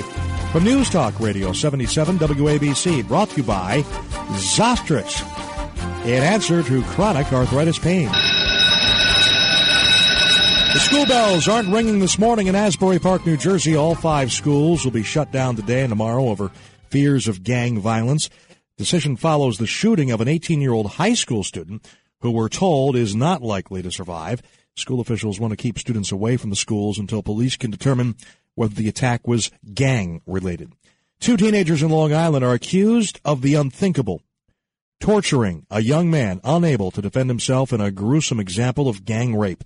Police say 17 year old Michael Lunsford and 19 year old Stephen Rodriguez sodomized a developmentally disabled man in the bathroom at a bowling alley in Shirley. While one kid held the guy down, the other used a plumbing snake on the young man. Now, you hear the kind of voice that he has, the way he's able to blend kind of serious and uh, and uh, not so serious, the way he's able to incorporate sound. That you heard it with the bell ringing. Did that all himself. Uh, wrote the scripts himself. Did that all himself. I learned a great deal from him. But uh, you know, when I'm thinking of my fondest memories of working with George, you know, George was a very, very fun loving guy. And one of the things that we enjoyed doing most is specials. And I was producing Curtis and Kuby in those days. And George in those days was an integral part of the Curtis and Kuby show, sort of the glue that held that five hour show together. And, uh, Curtis, it used to drive us crazy the amount of e- effort. It used to drive Curtis crazy, the amount of effort that George and I would go into to do these specials. He says, you guys spend hours on these specials that no one is listening to. I wish you'd spend a little bit more time on our actual show. He would say to us, Hey, uh, you know, why don't you pretend instead of tomorrow being a regular show day, pretend it's a special and then put in the amount of work that you do on all these specials. So one of the things that we did, we put in this, we, we did this wonderful New Year's Eve show. I, it's difficult for me to imagine now, but both of us volunteered to work on New Year's Eve. Both of us. We're, we didn't get paid anything extra. We both volunteered to work, and it was not just one day of work. It was a gargantuan undertaking. We were on the air. This was, I guess, 2005 going into 2006. And we celebrate, I think we were on the air for four or five hours. And what we did was we celebrated New Year's Eve at the top of every hour by going live to different time zones. Like we'd go an hour earlier at 11 and then we'd celebrate our own time zone at midnight. At one, we'd go to an hour to our, you get it. It was fun. So it was basically we got to relive New Year's Eve over and over again with people in different time zones, which means I then had to find people in all these time zones. And we were just in the radio station. We were just in the studio, but we said that we were live from the apartment, uh, the Times Square apartment of a, of a guy named Bob. That's where we said this show was taking place. That was in the days when there was no video stream or anything like that. So you could get away with a lot of theater of the mind stuff like that. So I, I you know, it, we're working. We're not partying on New Year's Eve. So I brought for us a beer, maybe two beers, I think, so, so that we could just have something to cheers with one another at midnight. So midnight comes around, we do our countdown, and um, we we you know pour, each pour some beer. We toast in the studio, and then I go back into my producer's hovel, and George continues to do the show, and he's got the beer with him in the studio, and what you're about to hear is him spilling the beer. And this is not a sound effect. This was not shtick. And this was all too real. And this was a moment that I definitely heard George panic. You could hear it. Let's go to Bay Ridge and check in with uh, Diane in my favorite borough. How are you, Diane? I'm great, George. Happy New Year. Happy New Year to you. I just wanted to tell you that I loved your interview with your old friend. Oh, Steve Capus, the president of NBC News. Yeah, I love when you laugh. You're such a joy. Well, thank you. And I just wanted to ask, what is it you're putting your feet on? Uh, there's just a, a- like a little side table here, and uh, it's it's one of the, it's one of those. That's him spilling the beer. I just just spilled a a little uh, little drink all over me here. Bob's not going to be happy. No, I, well, I told Oh, Bob. don't worry about it. I, I told Bob not to put any drinks on the console, but Oh, don't worry about it. but he did. Oh, well, Merry, I mean, Merry Christmas. Happy New Year to everybody. All right, and happy New Year to you. I think and we're almost out of champagne. I'm going to go make a run. Yeah, well, else see anything? All right, thank you, Bob. Take it, take it easy. It's very nice of you to call. Uh, down in, in Bay Ridge, just south of where I am. Happy New Year! And yeah, I think you're getting a little carried away there, buddy. That's that's our friend Bob, the uh, host of uh, of this party. All right, stick around. It's uh, 10 minutes after 12 o'clock. I'm George Weber from the Curtis and Kuby Morning Show. Uh, you can check me out uh, uh, Monday through Friday from 5 until 11 a.m. So the interesting thing there is the program director at the time, Phil Boyce, who hired George and who hired me. Phil was so crazed about spilling anything in the studio. Steve Malzberg spilled some chicken soup on the console in the studio one time. Uh, Phil made him pay for it. He ruined the console. Phil made him pay for it. So George, we're not supposed to be drinking beer during a shift anyway. So George was concerned that we would both get into trouble. And that other voice that you heard there, the voice of Bob, that was recorded. I had my friend Kyle O'Brien come in before the show, and he's a, a, a bar owner still and a club promoter and so forth. And I had him record all of these drops that we would drop in when it was appropriate to do so. So that was the voice of Kyle that you that you heard there. Then uh, George was always very generous with me. Uh, even though I wasn't really much of an on-air personality at the time, he was always very kind to give me credit uh, and make sure people heard that I was getting credit for doing, you know, the kind of work that I was doing. And he did that during that New Year's Eve show. That's very nice So to I, hear. I really truly appreciate it. Well, and uh, all my best to you and your family and uh, and everyone in your neighborhood, uh, Frank. Thank, thank you very much for calling. Okay, thank you. All right, take it easy. Well, that was nice of him. Well, we- hey, and look who's here. It's Bob. there's Bob again, stumbling around. Uh, I, I've got to thank Bob uh, for uh, for hosting this party here in the uh, Titanium. What the, what's the name of this building? The Titanium Palace, I think, something like that. Uh, anyhow, uh, up here on the uh, 57th floor. Thanks. Yeah, you're welcome. Uh, beautiful view, looking down on, on Times Square. Oh, and thanks. enough of you. And- Sorry. And and uh, and of course we have uh, ABC's Chuck Severson and Jim Smith down below, uh, covering all the festivities down there. All right. Uh, stay with us, won't you? We have much, much, much more ahead. How can we possibly pack anything more into the last half hour of this three hour radio program? How is that even possible? You know how it's possible? It's possible because of Frank Morano. Frank Morano, super producer. Stay with us. It's 1230 right now. It is a new year, 2006. I'm George Weber from the Curtis and Kuby Morning Show, and this is 77 WABC.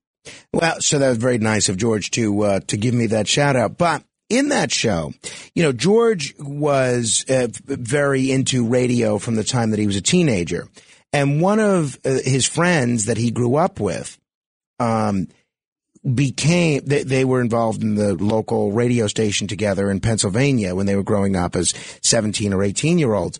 And then that fellow, his name is Steve Capus, went on to become the president of NBC News.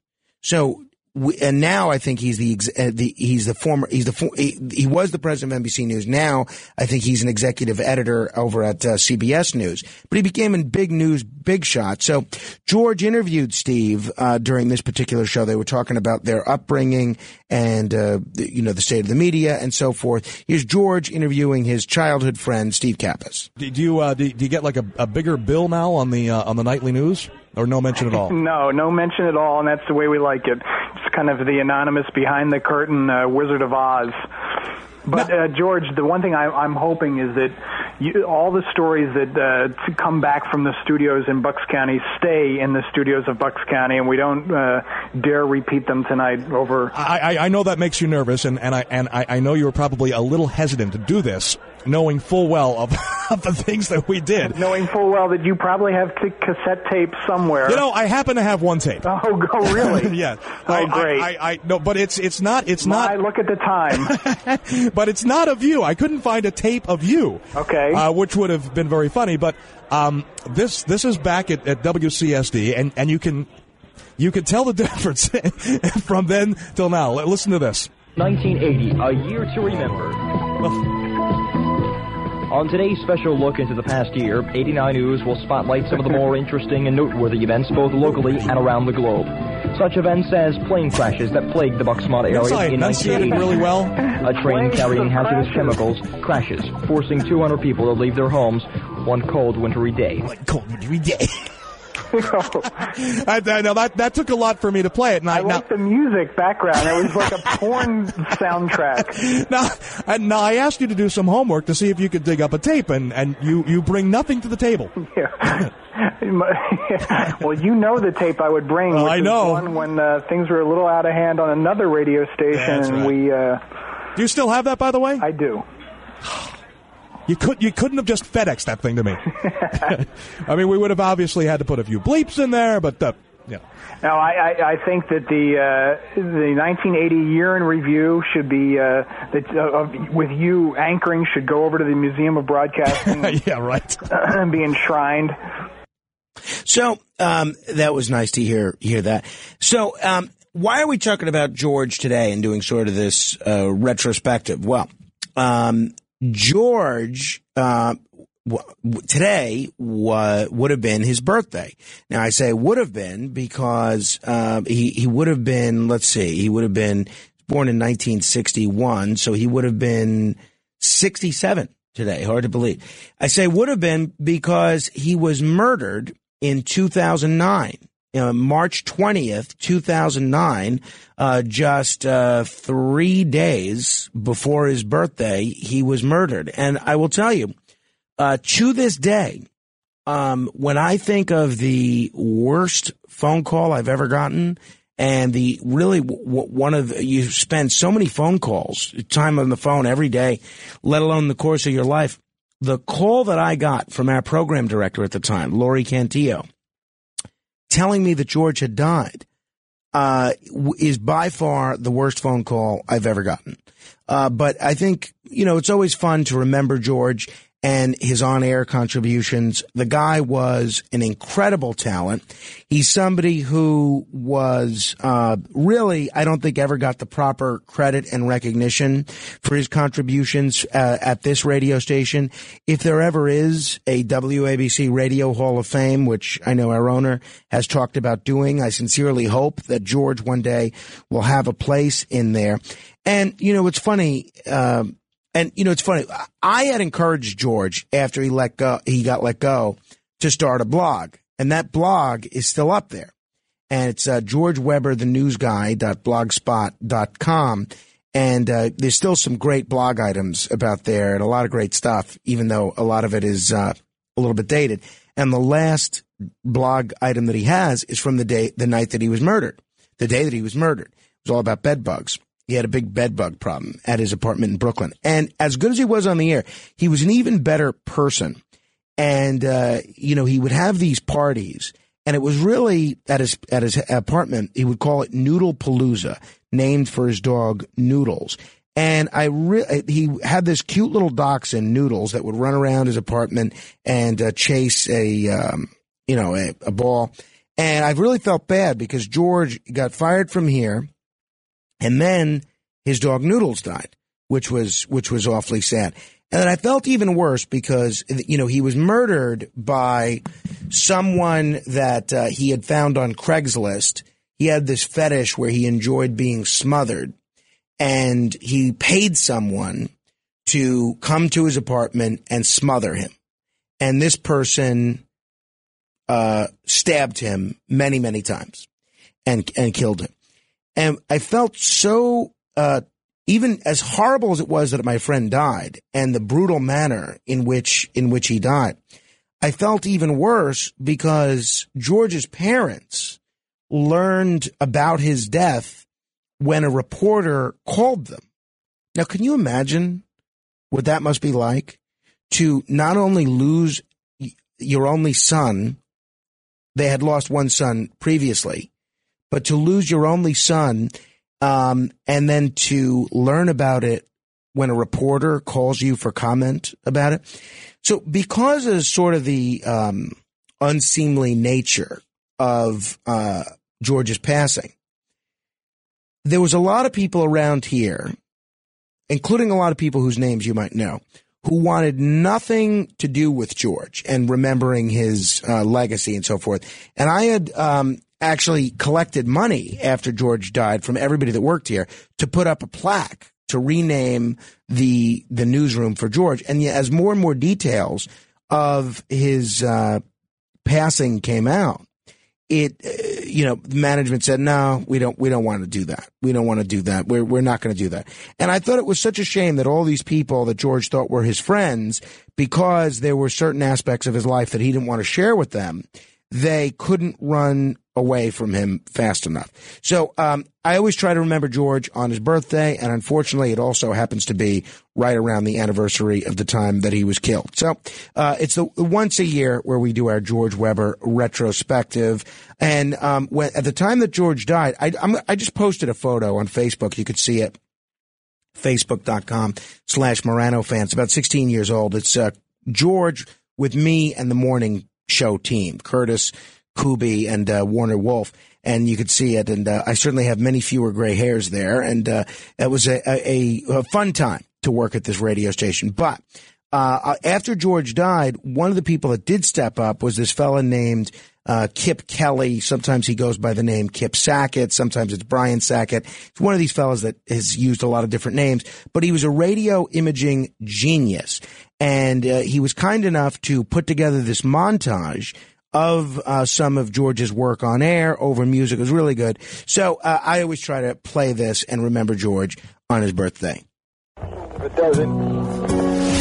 This is George Weber of the WABC Newsroom with a live special report. There has been... Officials are investigating the cause of three morning fires in the Lacey Park section. 11 on KGO News Talk 810. This is the most amazing story I've ever heard in my life. George Weber with WABC Radio. How you doing today? Good. We're looking for uh, aggressive panhandlers. Are you are you one of those? Nah. You're a full service. Any minute now.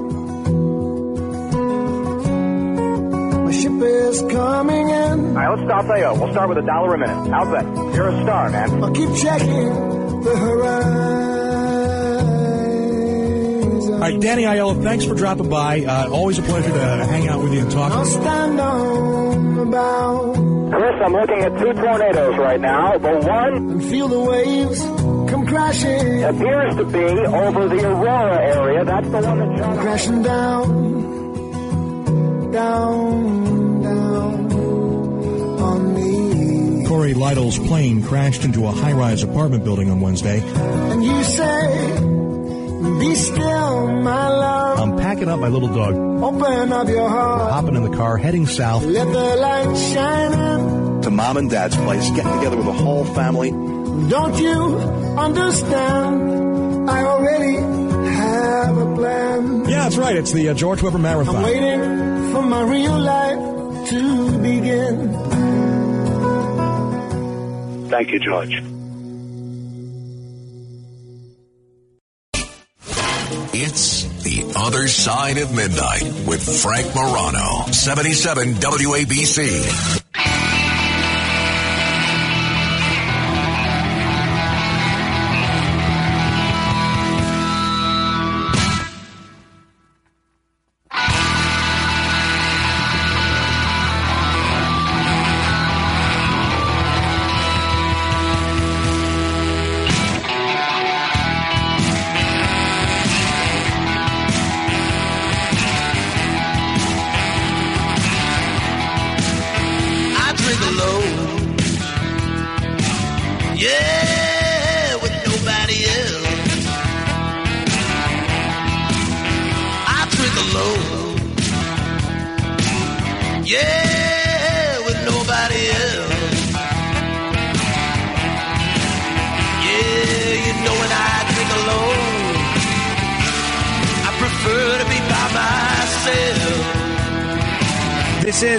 Side of midnight. I'm Frank Morano. It's George Thorogood uh, is talking about drinking alone, and um, you know it's funny. Ellen sent me um, an email um, saying of the drinking situation.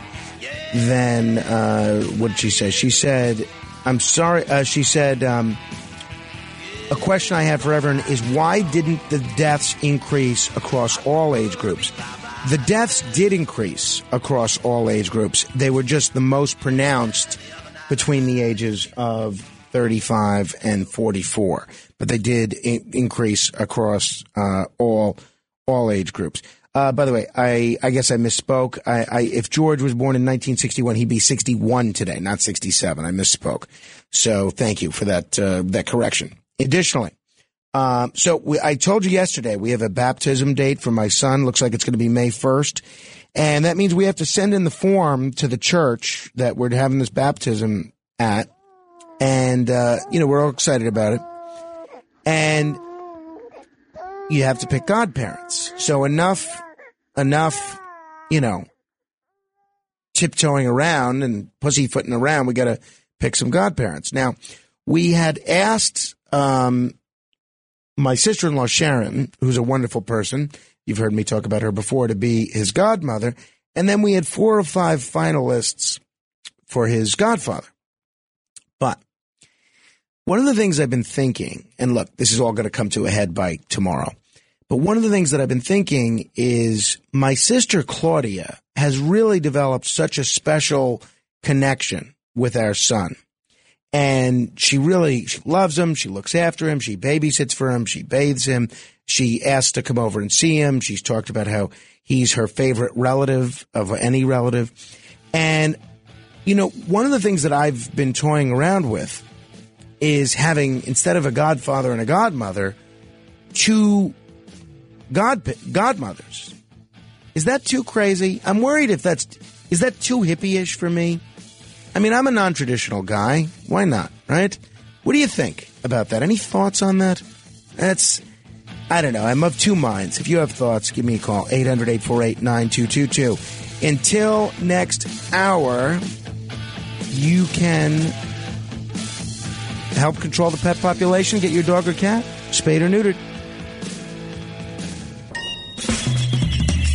This is The Other Side of Midnight with Frank Morano. They're running a strange program, y'all. Talk Radio 77 WABC. Now, here's Frank Morano.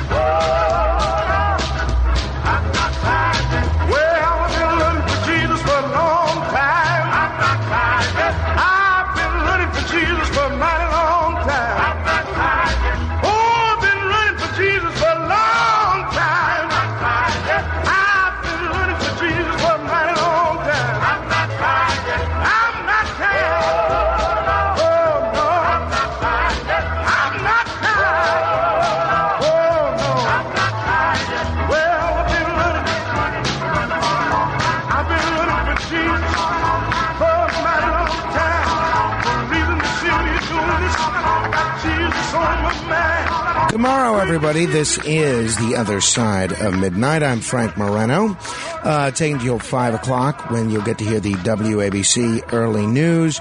You'll get to hear the um, dulcet tones of Deb Valentine coming up in um, just 57 minutes, and then the Bernie and Sid show coming up at 6. I'll tell you a little bit about what you can expect uh, on that front. But um, there was one item, those of you that are holding, I will get to you, but uh, there was one item that uh, is undoubtedly good news. Um, as bad as the COVID pandemic has been for alcoholism, drug abuse, and so forth, reading has made a monstrous comeback. COVID has revived reading. Um, this is another piece in, in Axios. Folks, the, the, the average American read 20 minutes a day in the year 2020. That is, that is according to the Bureau of Labor Statistics American Time Use Survey. That is up 21% from 2019 and the most since the early 2000s. You understand? People read books the most in 2020. They read more in 2020 than they did in the last 20 years. Print books, plain old fashioned print books, not Kindle or Nook or ebooks, whatever. Print books had their best sales year of the decade in the year 2020. And then sales climbed even higher last year in 2021. The share of adults who report reading ebooks ticked up five points in 2021 from two years before to 30%, according to the Pew Research Center. So people are reading more. I think this is great news. The decline of reading, especially among teenagers, has alarmed a lot of scholars. I find it pretty alarming as well. But they're saying that the pandemic era renaissance of reading offers us hope. I like to read, and uh, if there's one thing that I wish I could do more of, it's read. I mean, I wish I could do a lot of things more. I wish I could uh, work out more. I wish I could, um, you know, watch movies more. I wish I could read more. But um, th- we're seeing reading make a big comeback. I am curious if the habits that people are developing now in terms of reading are going to become a habit now that everybody, or most people anyway, have come back to work. What do you think? 800 848 WABC. That's 800 848 9222. I'm curious um, if you have any tips for getting people reading. Eric Pan- Erica Pandey wrote in Axios uh, her five reading tips, and these are them. And I thought some of them were good. Number one was just stop. There's too many awesome books out there for you to soldier on through one that's not delighting or helping you. Quit the second you have had your fill. See, I don't do that. I I like to soldier on and stick with this book. Two, she says, make it a habit. And see, this is what I have gotten out of the habit of since I've been driving to work instead of taking the bus and since we had our son, because I used to do all my reading on the express bus back and forth to Manhattan. Now that I drive in, I don't have that option anymore. I get to listen to radio more, get to listen to podcasts more, but she says make it a habit. Build books into your daily routine so that you're reading when you wake up or commute or at bedtime. Then this is interesting, and this is not something I do. Track yourself.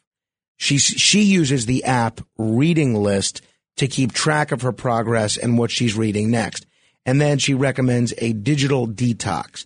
Keep your phone out of reach when you read to eliminate temptation. Uh, that is good advice. And I have found that very effective. You know, what'll happen, I read almost completely nonfiction these days. Um, but what'll happen with me is I'll learn something in one of these books and it'll inspire an idea for a radio guest or uh, a radio segment or something that I want to research.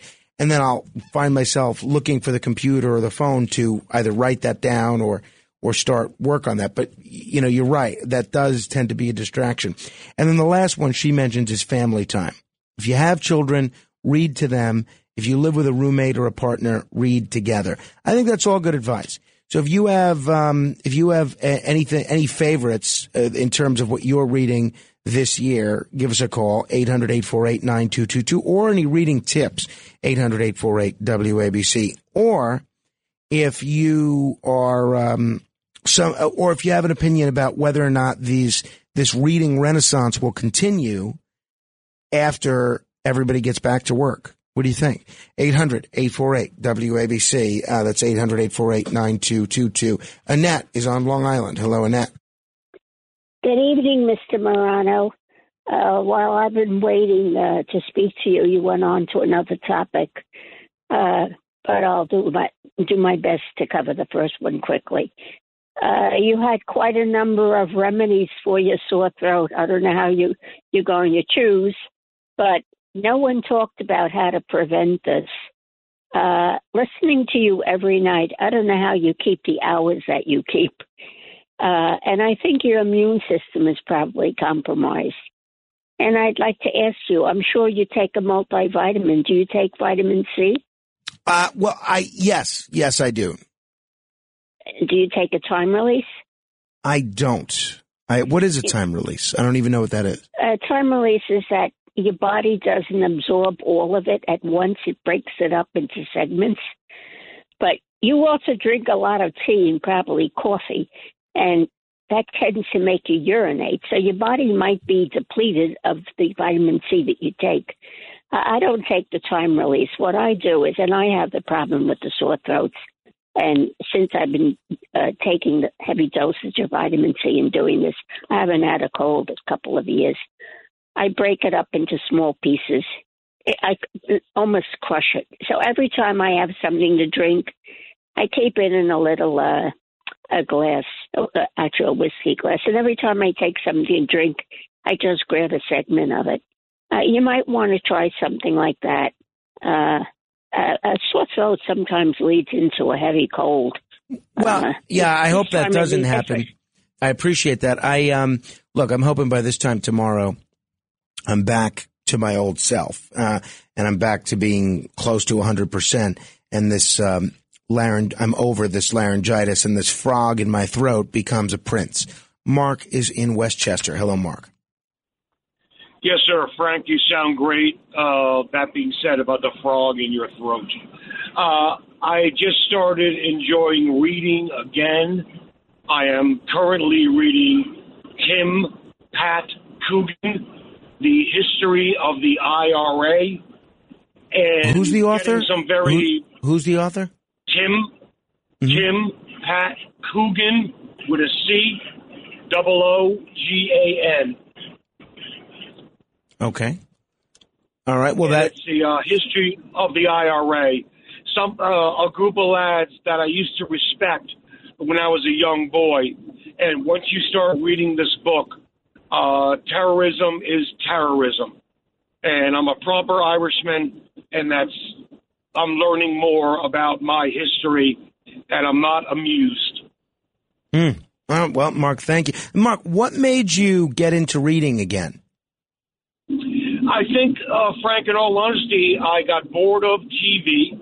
I got bored of Corona, everything you would watch. Uh, and now with the uh, war with Ukraine and Russia, I wanted my eyes to be on something besides somebody's face. There was something about folding the papers over and reading a book and taking your time uh, that brings me back to my reality of life.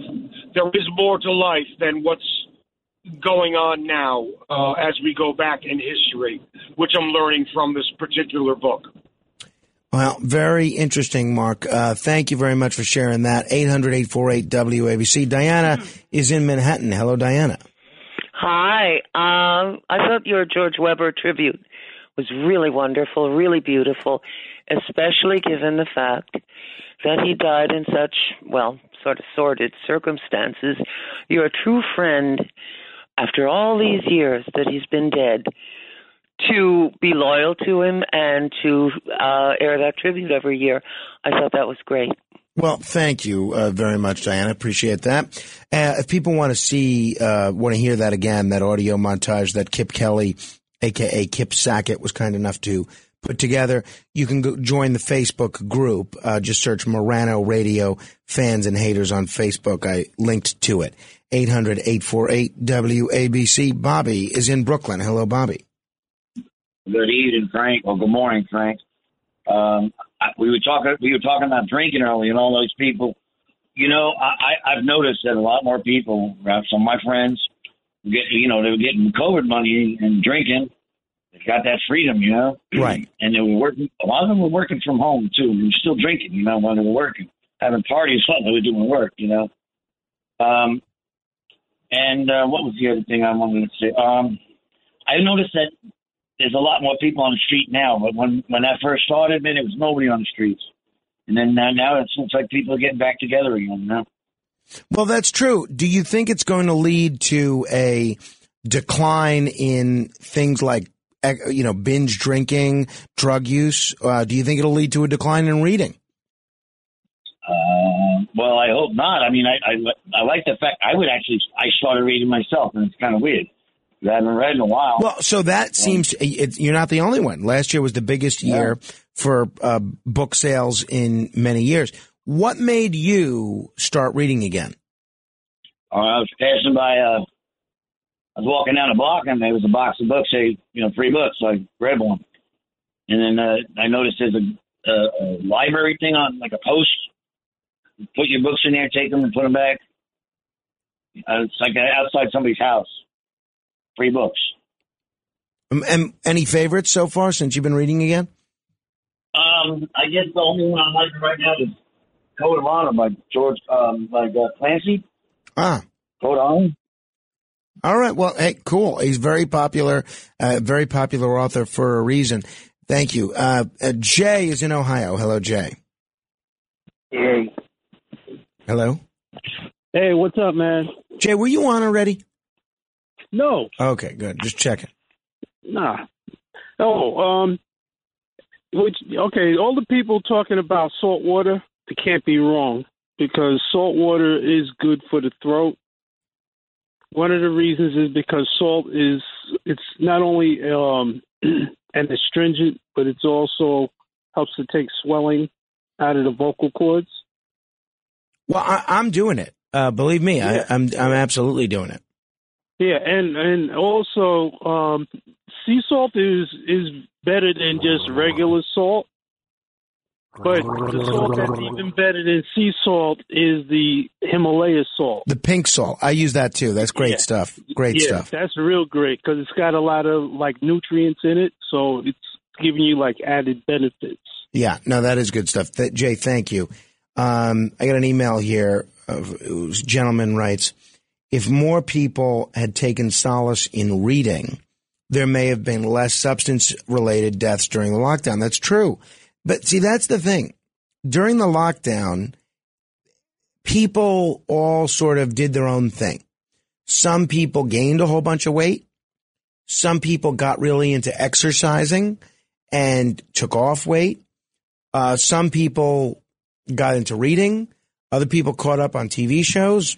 Other people turned to drugs and alcohol. Um, that's you know that's the thing is uh, I guess it, it depends on your individual makeup, your individual circumstance, and you know what your situation was.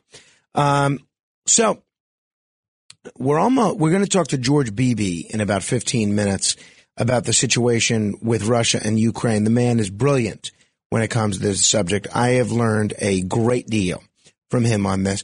And then the uh, WABC Early News with Deb Valentine is supposed to start. Now, I had told Matt Meany, our program director, that I thought I could soldier on through the show today. And, um, you know, maybe we could have Curtis on standby in case my voice totally went out. But I said, I don't think it's wise for me to do the business reports and the Bernie and Sid show, which I was slated to do from, from six to seven.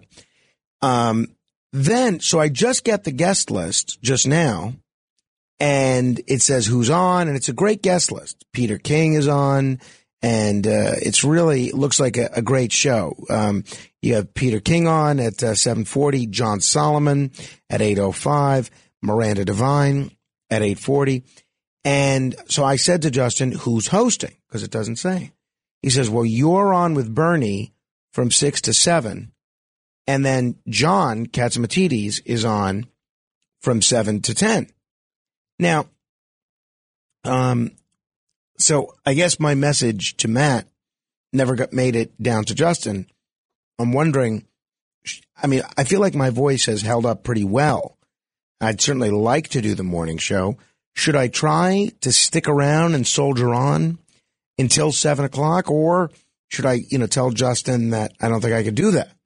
That maybe Bernie should do that on his own for that hour. I don't know. I'm very conflicted, very conflicted. So we'll see. Um, 800-848-9222. Evelyn is in Bayonne. Hello, Evelyn. Frank, I just want to tell you two things. A, no matter what your voice sounds like, you're always a prince. Believe Thank you. me. Thank you. Um, Rachel's a very lucky woman. The other thing is kudos to the library near where I work. I work in an inner city school. They came to the school and gave applications for all the kids for library cards. I've never seen so many kids so enthusiastic about going to a library. I don't think a lot of them even knew what a library was. And these people took the time to come and try to get kids interested in reading. And I think it was just terrific. And I'm an avid reader. I have at least three different subjects books with me when I travel anywhere to work, to the lo- to the supermarket, anywhere, because I can't stand waiting online. Just waiting. I have to be reading something.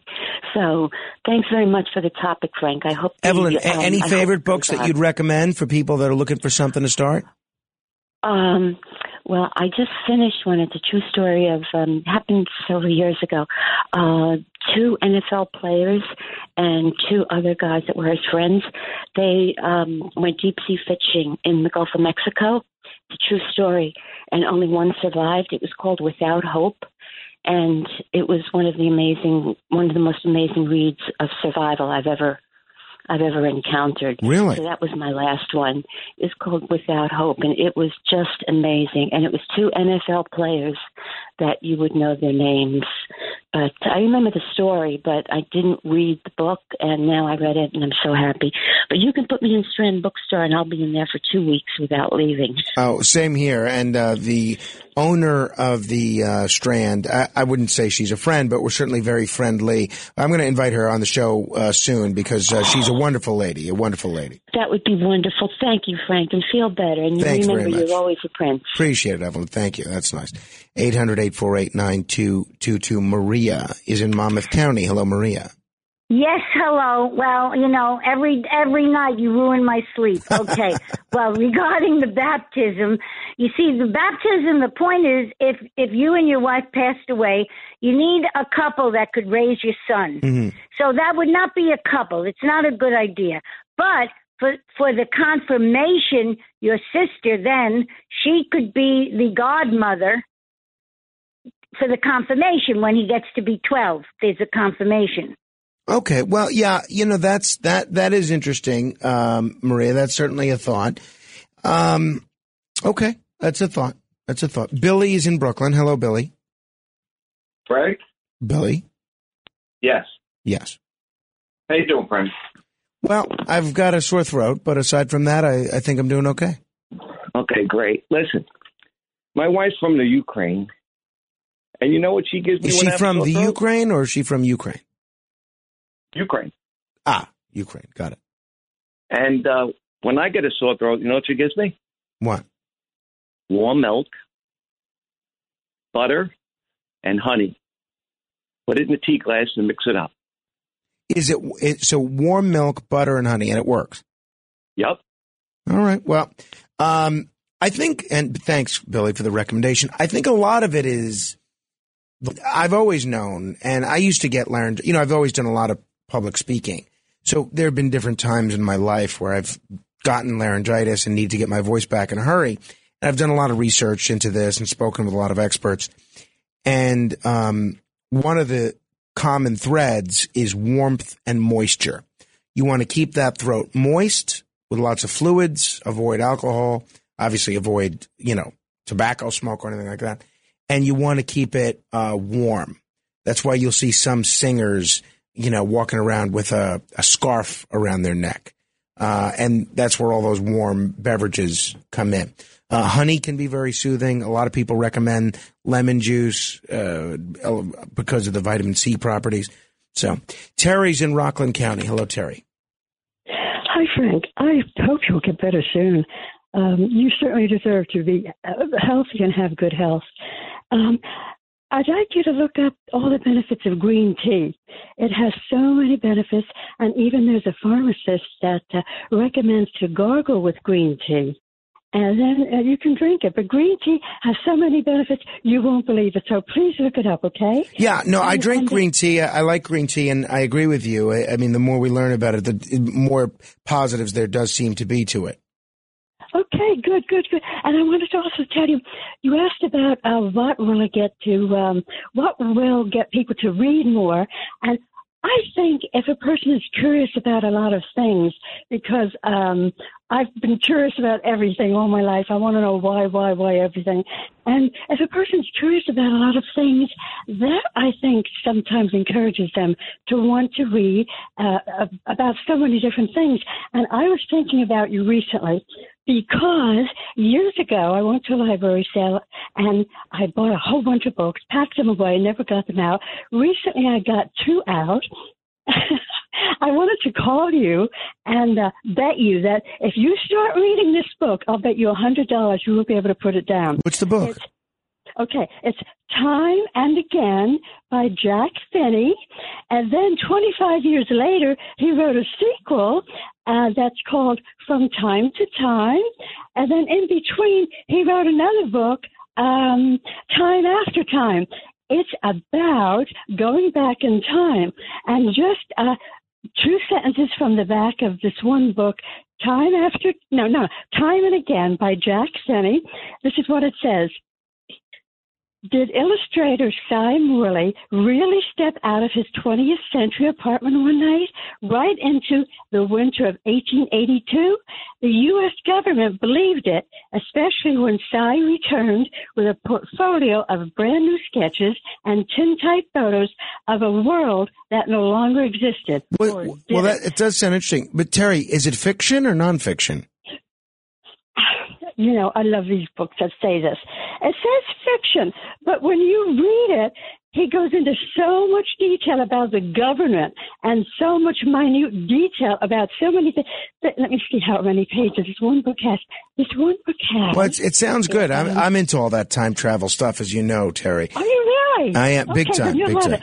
Okay, uh, this one book has 398 pages in it. if that gives you an idea how much detail he goes into. And this other book, well, I won't open it. I don't want to take up too much of your time. But he goes into so much detail and he talks about the government. I know you like things about the government. In fact, I would even almost go out on a limb to say, I'll bet you a hundred dollars that I can't afford, but I would keep the bet if I made it. That once you start reading it, you will be able to put it down. Well, eh, thank you, Terry. Uh, perhaps I will put it on my list. As I said, I don't read a lot of fiction these days, but that does sound like it's up my alley. Uh, Andrea is in Sussex County. Hello, Andrea. Good. How are you doing, Frank? Well, you know, I, I'd say I'm about a six out of ten. Okay. You know what? I just want to make some comments quick. Your immune system has been compromised.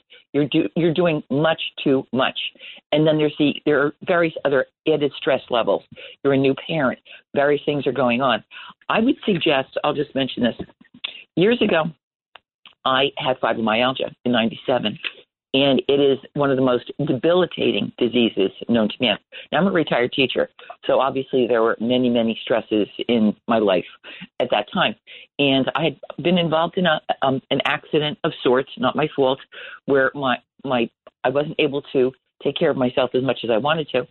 And so my immune system was compromised. And what happens is, uh, when you're under stress like that, the mitochondria in your cells are dying that's what fibromyalgia is all about. So I went to a famous doctor in New York, a Dr. Michael Schachter, brilliant. He's in Nyack. He's still practicing.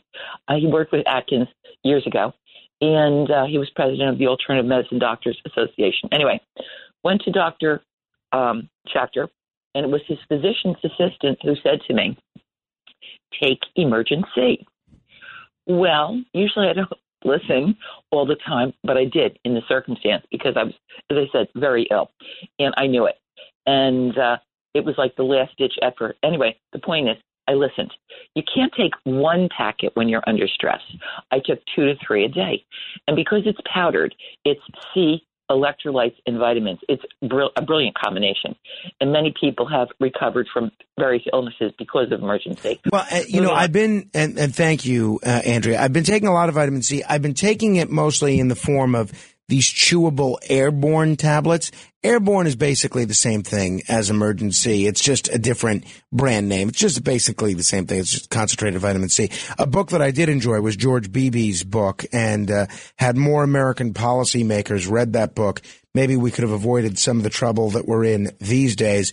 But uh, before we get to George Beebe, we're going to give you an opportunity to win $1,000. Be the seventh caller right now to 1 800 848 WABC. That's 800 848 9222.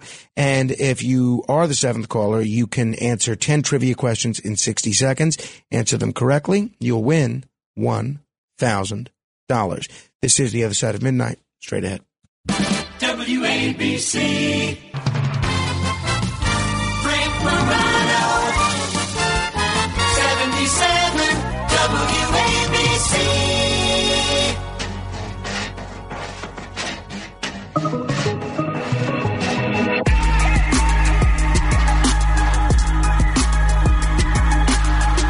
This is The Other Side of Midnight. I'm Frank Morano. Uh, we're going to talk with George Beebe in just a minute. Hopefully, we can give $1,000 away before we talk with him uh, because it's time for. The Other Side of Midnight presents. It's the $1,000 Minute. Answer 10 questions correctly in one minute, and you could win $1,000. Here's your host, Frank Thank you, Chris Libertini. Let's meet today's contestant, Paul in Monroe, New Jersey. Uh, and it's not a trivia question, but who knows in a future uh, game it might be. Monroe, of course, named for President James Monroe. Paul, uh, thanks for tuning in this morning and listening. Uh, good morning, Frank. Thanks for uh, having me. It's actually Monroe, New York. Oh, oh, Monroe, New York. Oh, oh. Very, very interesting. It's a whole new ball game. I had no idea. I was talking to someone who has the ability to pump their own gas. This is exciting. All right, um, you you're familiar with the game, right, Paul? Yes, I am. I've heard it before. All right, the timer will begin after I ask the first question. If Frank, do me a favor. Can you take it easy on me? I'm not a professional. Like some of these other people that call. I'm just a uh, carpenter, New I York think- City carpenter. Oh well, thank you. Uh, you're you're you are a professional, and uh, uh, we, we, whether you win or not, I may have to get your uh, get your information because we always need some carpentry. All right, you ready to go? Sounds good. Yes, okay. I'm ready. The timer will start after I ask the first question. If you get a question right, I'm just going to move on to the next one. What day is generally marked by pulling pranks on friends in April? April Fool's Day. What Star Trek captain turned 91 yesterday? Captain Kirk, William Shatner. What is the only American state that begins with the letter P? Pennsylvania. The fear referred to as arachnophobia indicates a fear of what? Spiders. Which country is Prague in? Czechoslovakia. We'll give you that. It's the Czech Republic. We'll give it to you. Which boxer was known as the greatest and the people's champion? Muhammad Ali. Which horoscope sign has a crab? Uh, Scorpio. Uh, I'm sorry. I'm sorry. It is cancer. Cancer. Uh, good. You did well though. You got got- me on, on the stuff. You got up to question seven. You did well. I'm going to put you on hold. Uh, Not good with the horoscope stuff. I, I, neither am I, but you had a one out of 12 shot. I'm going to put you on hold. Give your information to Philippe. We're going to send you a consolation prize and, uh, hopefully you'll keep listening. And if you didn't get a chance to call in today and play, you'll get a chance tomorrow. All right. Uh, it is my great pleasure to welcome a gentleman who, who knows so much about Russia and tried to warn the American people and American policymakers about Russia. And one wonders, had we heeded those warnings in his book, The Russia Trap, two years ago, if we'd be in a better position than we are today. Uh, George Beebe is Vice President and Director of Studies at the Center for the National Interest. In addition to being the author of the book, uh, The Russia Trap, he has spent more than two decades in government service as a diplomat, as an intelligence analyst, a policy advisor. He was the uh, director of the CIA's Russia Analysis Unit, and he was also a special advisor to Vice President Cheney for Russia uh, uh, and Eurasia issues. George, uh, it is always a great treat to talk with you. Thanks for getting up early. Thanks, Frank. All right. Um, let me begin with, uh, I mean, obviously, we're seeing the images on our television, civilians being forced to leave their homes, uh, people on both sides being killed. It's just a, an unspeakable tragedy. Uh, you wrote a column in the National Interest a couple of weeks ago, which I thought was really interesting. Uh, Through the prism of hindsight, do you think all of this was preventable? And what would we have had to do in order to prevent it? Well, I, I do think it was preventable, uh, and it's an enormous tragedy that we're in the situation that we are, uh, both for the Ukrainian people and, and for the world. But um, I think what had to be done was to find some kind of compromise, um, and uh, that compromise would have had to have involved uh, agreement that Ukraine will be uh, neither Russia's nor the West's, that, that it would be officially neutral and it would extract Ukraine from this geopolitical tug of war that has been going on for quite some time between uh, NATO and Russia. Um, it's something that uh, I think, uh, if this war is going to end without, uh, you know, either Russia or Ukraine completely capitulating, um, it will have to involve Ukrainian neutrality. Uh, the Ukrainians are now saying that they're prepared to contemplate that should they be given adequate security guarantees.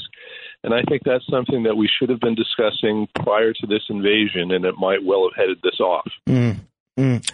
Uh, how would you grade the Biden administration's job handling this crisis thus far?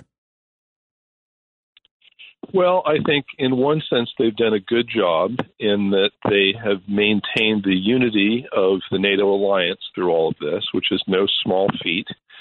Um, they have also been very wise in recognizing that the big threat we face here is being sucked into a direct war with Russia, which would be very much prone to escalation, uh, even to the nuclear level. Uh, President Biden has been consistent in saying that he does not want to take steps that threaten that kind of escalation into what he calls World War III. And I think he's quite wise to do that. Uh, that said, I think uh, he has also been very resistant to uh, negotiating with the Russians on this question of NATO enlargement into Ukraine. Um, that has been Russia's key demand uh, for actually decades, not just weeks or months on this. And it has also been something that the Biden administration has refused to discuss. So um, he's done well in some areas, but I think poorly in others. So yesterday, I had read that uh, Zelensky was basically talking openly about swearing off NATO membership if it meant bringing an end to this conflict. Is that the way that you think we get out of this? Well, that has to be part of it. Um, it's not by itself adequate to settling this war now. Uh, it might have worked prior to the invasion, but once blood starts being spilled, emotions run quite high. Um, both sides have strong incentives to come away from this conflict with some sense of victory. Um, so I think if uh, if this is going to be settled, yes, Ukrainian neutrality has to be a part of it. Uh, but there also have to be some other things that are going to be very hard for the sides to agree on. Uh, Ukraine needs security guarantees that it's not going to be subject to this kind of an invasion again. And what those look like are going to be difficult to negotiate because the Ukrainians aren't simply going to take Russia's word for it that they won't do this again. They're going to need some sort of involvement on the part of the West, and the Russians are going to be very sensitive to what that looks like. Um, the uh, the Russians are going to need the United States and Europe to ease these economic sanctions that we have imposed. Maybe not lift them altogether, but significantly reduce them. And I think there's going to be a lot of political pressure in the West not to do that. Um, and the West, I think, to agree to something here is also going to need the Russians to agree to reparations of some kind for the damage that they have inflicted on Ukraine. That's going to be a difficult thing for the Russians to agree to. And then finally, we've got the status of eastern Ukraine.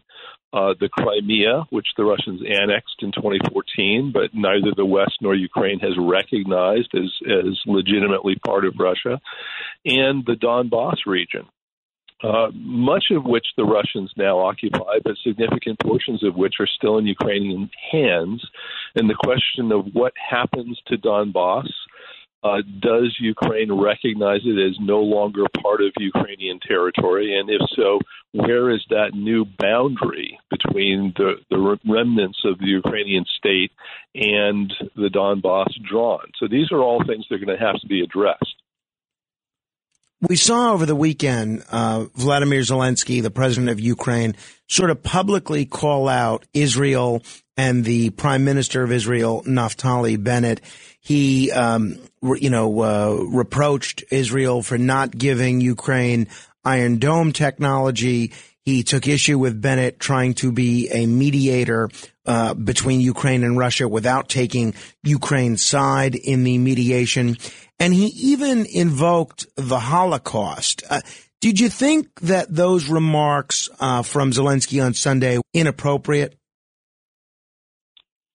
Well, Zelensky um, obviously is in a very difficult position. Uh, he is fighting for Ukraine's national survival, quite literally. Um, and what he is trying to do is uh, to use all of his uh, persuasive powers to try to bring other countries to Ukraine's defense. Uh, he's doing that with the United States. He's doing it with Europe. Uh, he's doing it with Israel as well. Uh, one of the things that Ukraine needs is effective air defense uh, against superior Russian air force. Uh, and the Iron Dome system, of course, is one that looks quite attractive and, and could, in principle, uh, help Ukraine. But Israel um, can't simply deliver that uh, by itself. Uh, it's something that was developed in conjunction with the United States. It would also require some technical help, advisors, people that can train and assist uh, the Ukrainians in how to use it. Um, and so Zelensky is is trying to, uh, in one sense, shame Israel into trying to uh, side with Ukraine on all of this. Israel has its own national interests that, that are at stake here. It doesn't want to get in the middle of all of this. It, it has uh, it has had for many years now very constructive relations with Russia. Uh, it doesn't want to have Russia be its enemy for a variety of reasons. So um, Israel thinks its interests are best served by ending this war, by finding a way to reach a negotiated settlement. Well, isn't everybody's best interest by uh, ending this war through a negotiated settlement? Israel, Russia, Ukraine, the United States, everybody? Well, I believe that's true, yes. Uh, but not everyone agrees with that. Uh, there are some people that believe that the way out of this situation is not through a compromise settlement where everyone saves face to some degree. There are those that believe that the only way out of this is Russia's capitulation and defeat.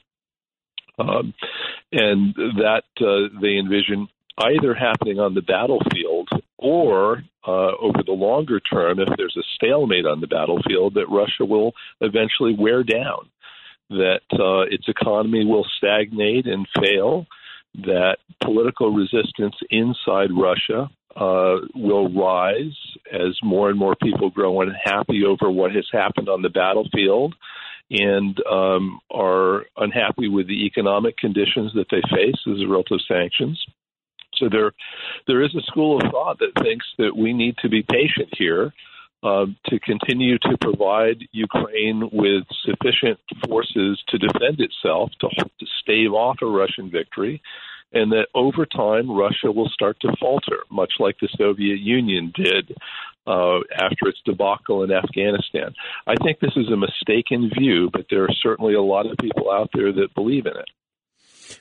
What about the uh, Polish um, initiative to give the Ukrainian Air Force MiGs that would require American assistance in transporting these uh, these uh, fighter jets from Poland to Ukraine. In your view, is Biden doing the right thing by resisting those calls? Yes, I think he is. Um, there is a, a, high potential that uh, Russia and the United States could wind up in some sort of direct military clash this could happen in a lot of different ways, but of course, one of them would be if the United States uh, gets more directly involved in providing uh, military assistance to Ukraine. Uh, the Russians have said that uh, Western military supplies and supply lines to Ukraine are legitimate military targets. And they've already been striking uh, depots inside Ukraine, in western parts of Ukraine, that are the recipients of this Western military aid.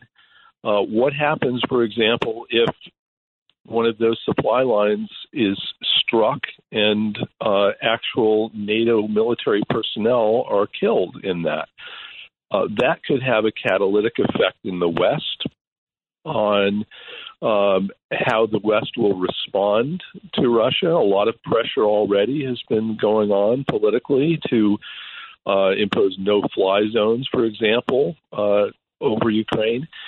You can't do that sort of thing without directly tangling with the Russian Air Force, without striking Russian air defense units.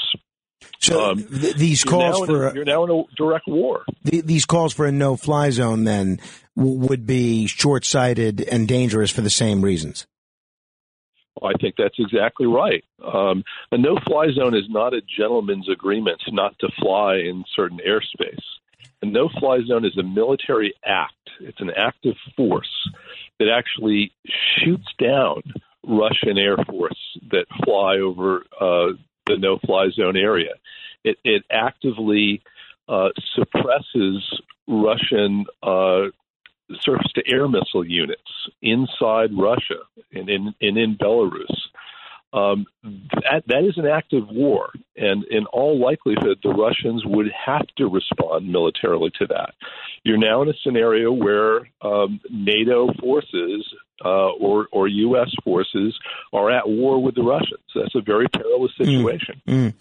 Uh, what, if people are just tuning in, we're talking with George Beebe. Uh, if you want a, a, great understanding of some of the issues we're dealing with now, uh, please check out his book, The Russia Trap, How Our Shadow War with Russia Could Spiral into Catastrophe. This was precisely one of the catastrophes that uh, George mentions and warns about in his book, but there are several others. Was it a mistake, do you think, for uh, President Biden to repeatedly say publicly that a Russian invasion of Ukraine was imminent, or did that warning from the administration play no role at all in terms of what happened afterwards? Well, um, I don't think that that actually provoked the invasion. No. Um, the Biden administration has released intelligence reports that would normally stay classified. Uh, and I think the hope was that by releasing these reports, it would uh, complicate Russian military plans and, in one sense, shame the Russians into not following through. Uh, it's debatable whether this complicated Russia's military planning or not, but obviously Russia has not been shamed into holding back.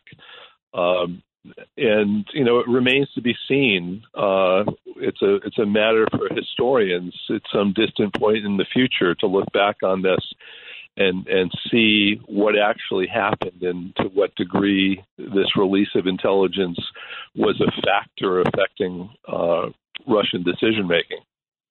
Right now, I think it's fair to say that all of the deterrent measures that the United States has undertaken to this point have failed to prevent this invasion. In terms of the the things that Putin says he wants in order to stop this war, he's mentioned acknowledging Russian control of Crimea, acknowledging the independence of the two Donbass republics, uh, demilitarization, and uh, not a, a, pledge not to join any international organizations, presumably groups like the, the European Union and NATO. Now, if we get to that through negotiation, and let's say it's a settlement that's uh, mediated by Biden or Bennett or whomever, and it results in, you know, no more war, and that's where we end up, is it dangerous to give Putin what he wants? Would that embolden him, if he gets what he wants, to go do this to some other country? Well, you know, that's exactly the argument that a lot of people make in all of this that this is akin to Hitler in World War II. And the one thing you don't do to, to somebody with, with those sorts of grandiose uh, global ambitions is to try to appease him because that only whets his appetite for further conquest. And you hear this today uh, with people that say, you know, if we give in on Ukraine, next will be Poland or the Baltic states, and and maybe even the United States itself. You know, and a few years ago, you actually heard this from from senior American uh, government officials, where they said, you know, we're fighting Russia in Ukraine, you know, back in you know 2019, um, so that we don't have to fight Russia here in the United States. Uh, and and I think this is actually a gross exaggeration.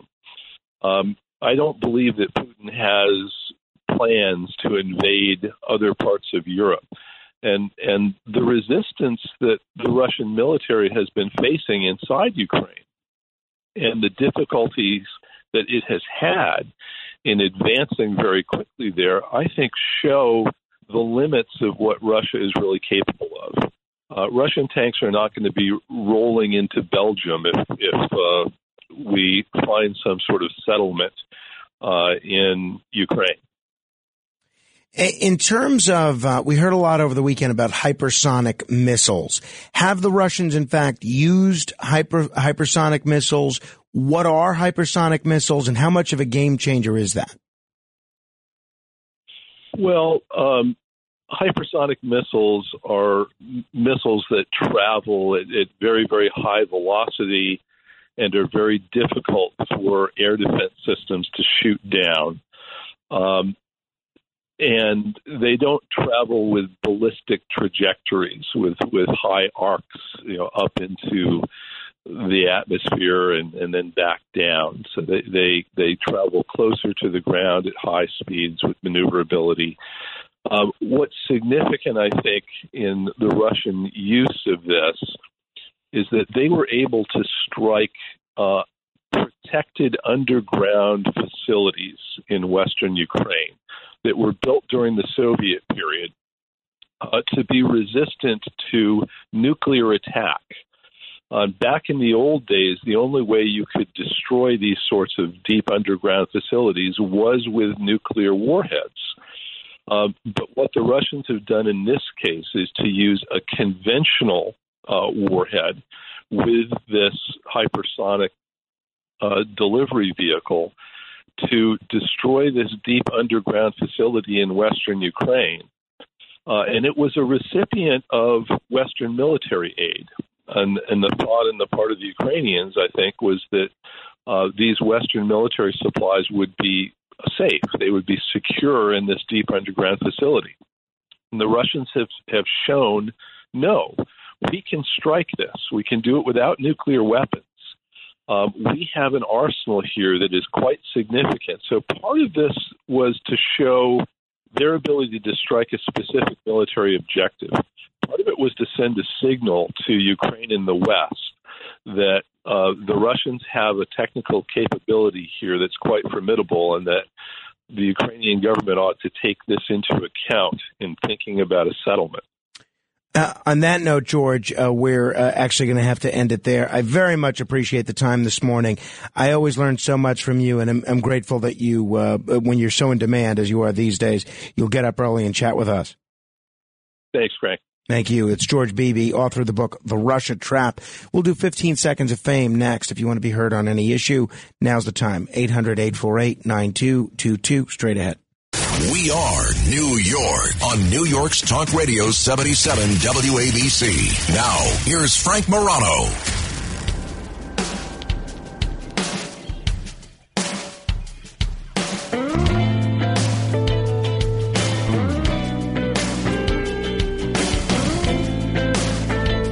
This is The Other Side of Midnight. I'm Frank Morano. Uh, we have just about made it through this show. We'll do 15 seconds of fame in just a moment. So I got the word from El Capitan, our boss, John Catsimatidis. He said he will be in uh, in the six o'clock hour to go on Bernie and Sid's show. He said go home at five o'clock and get some rest. So that's what I'm going to do. Got the word from John. I don't feel bad uh, going going home after the show and uh, try and get some rest. And hopefully coming back tomorrow, tan, rested, and ready. I feel like I, I kind of faked my way through this show, right? I don't think it was a bad show at all. You know, um, you know, it's like, uh, well, you know, I, I think we uh, really, thanks to you, the callers and the great guests that we had as well, especially Dominic Rita and um, uh, George George Beebe. I mean, it's easy when you have guests like them. All right. Time now for 15 seconds of fame. Other side of midnight. This is 15 seconds of fame. John is in the Bronx. Yes, uh, a lemon and uh, put it in water. Squeeze all the juice out. Lemon juice soak into your throat. It's natural vitamin C. It'll heal your throat. Frank in Coney Island. Do with the blue trash, devil with the blue trash, devil with the blue trash. Go ahead, suck it to me. Jerry in Rockland County.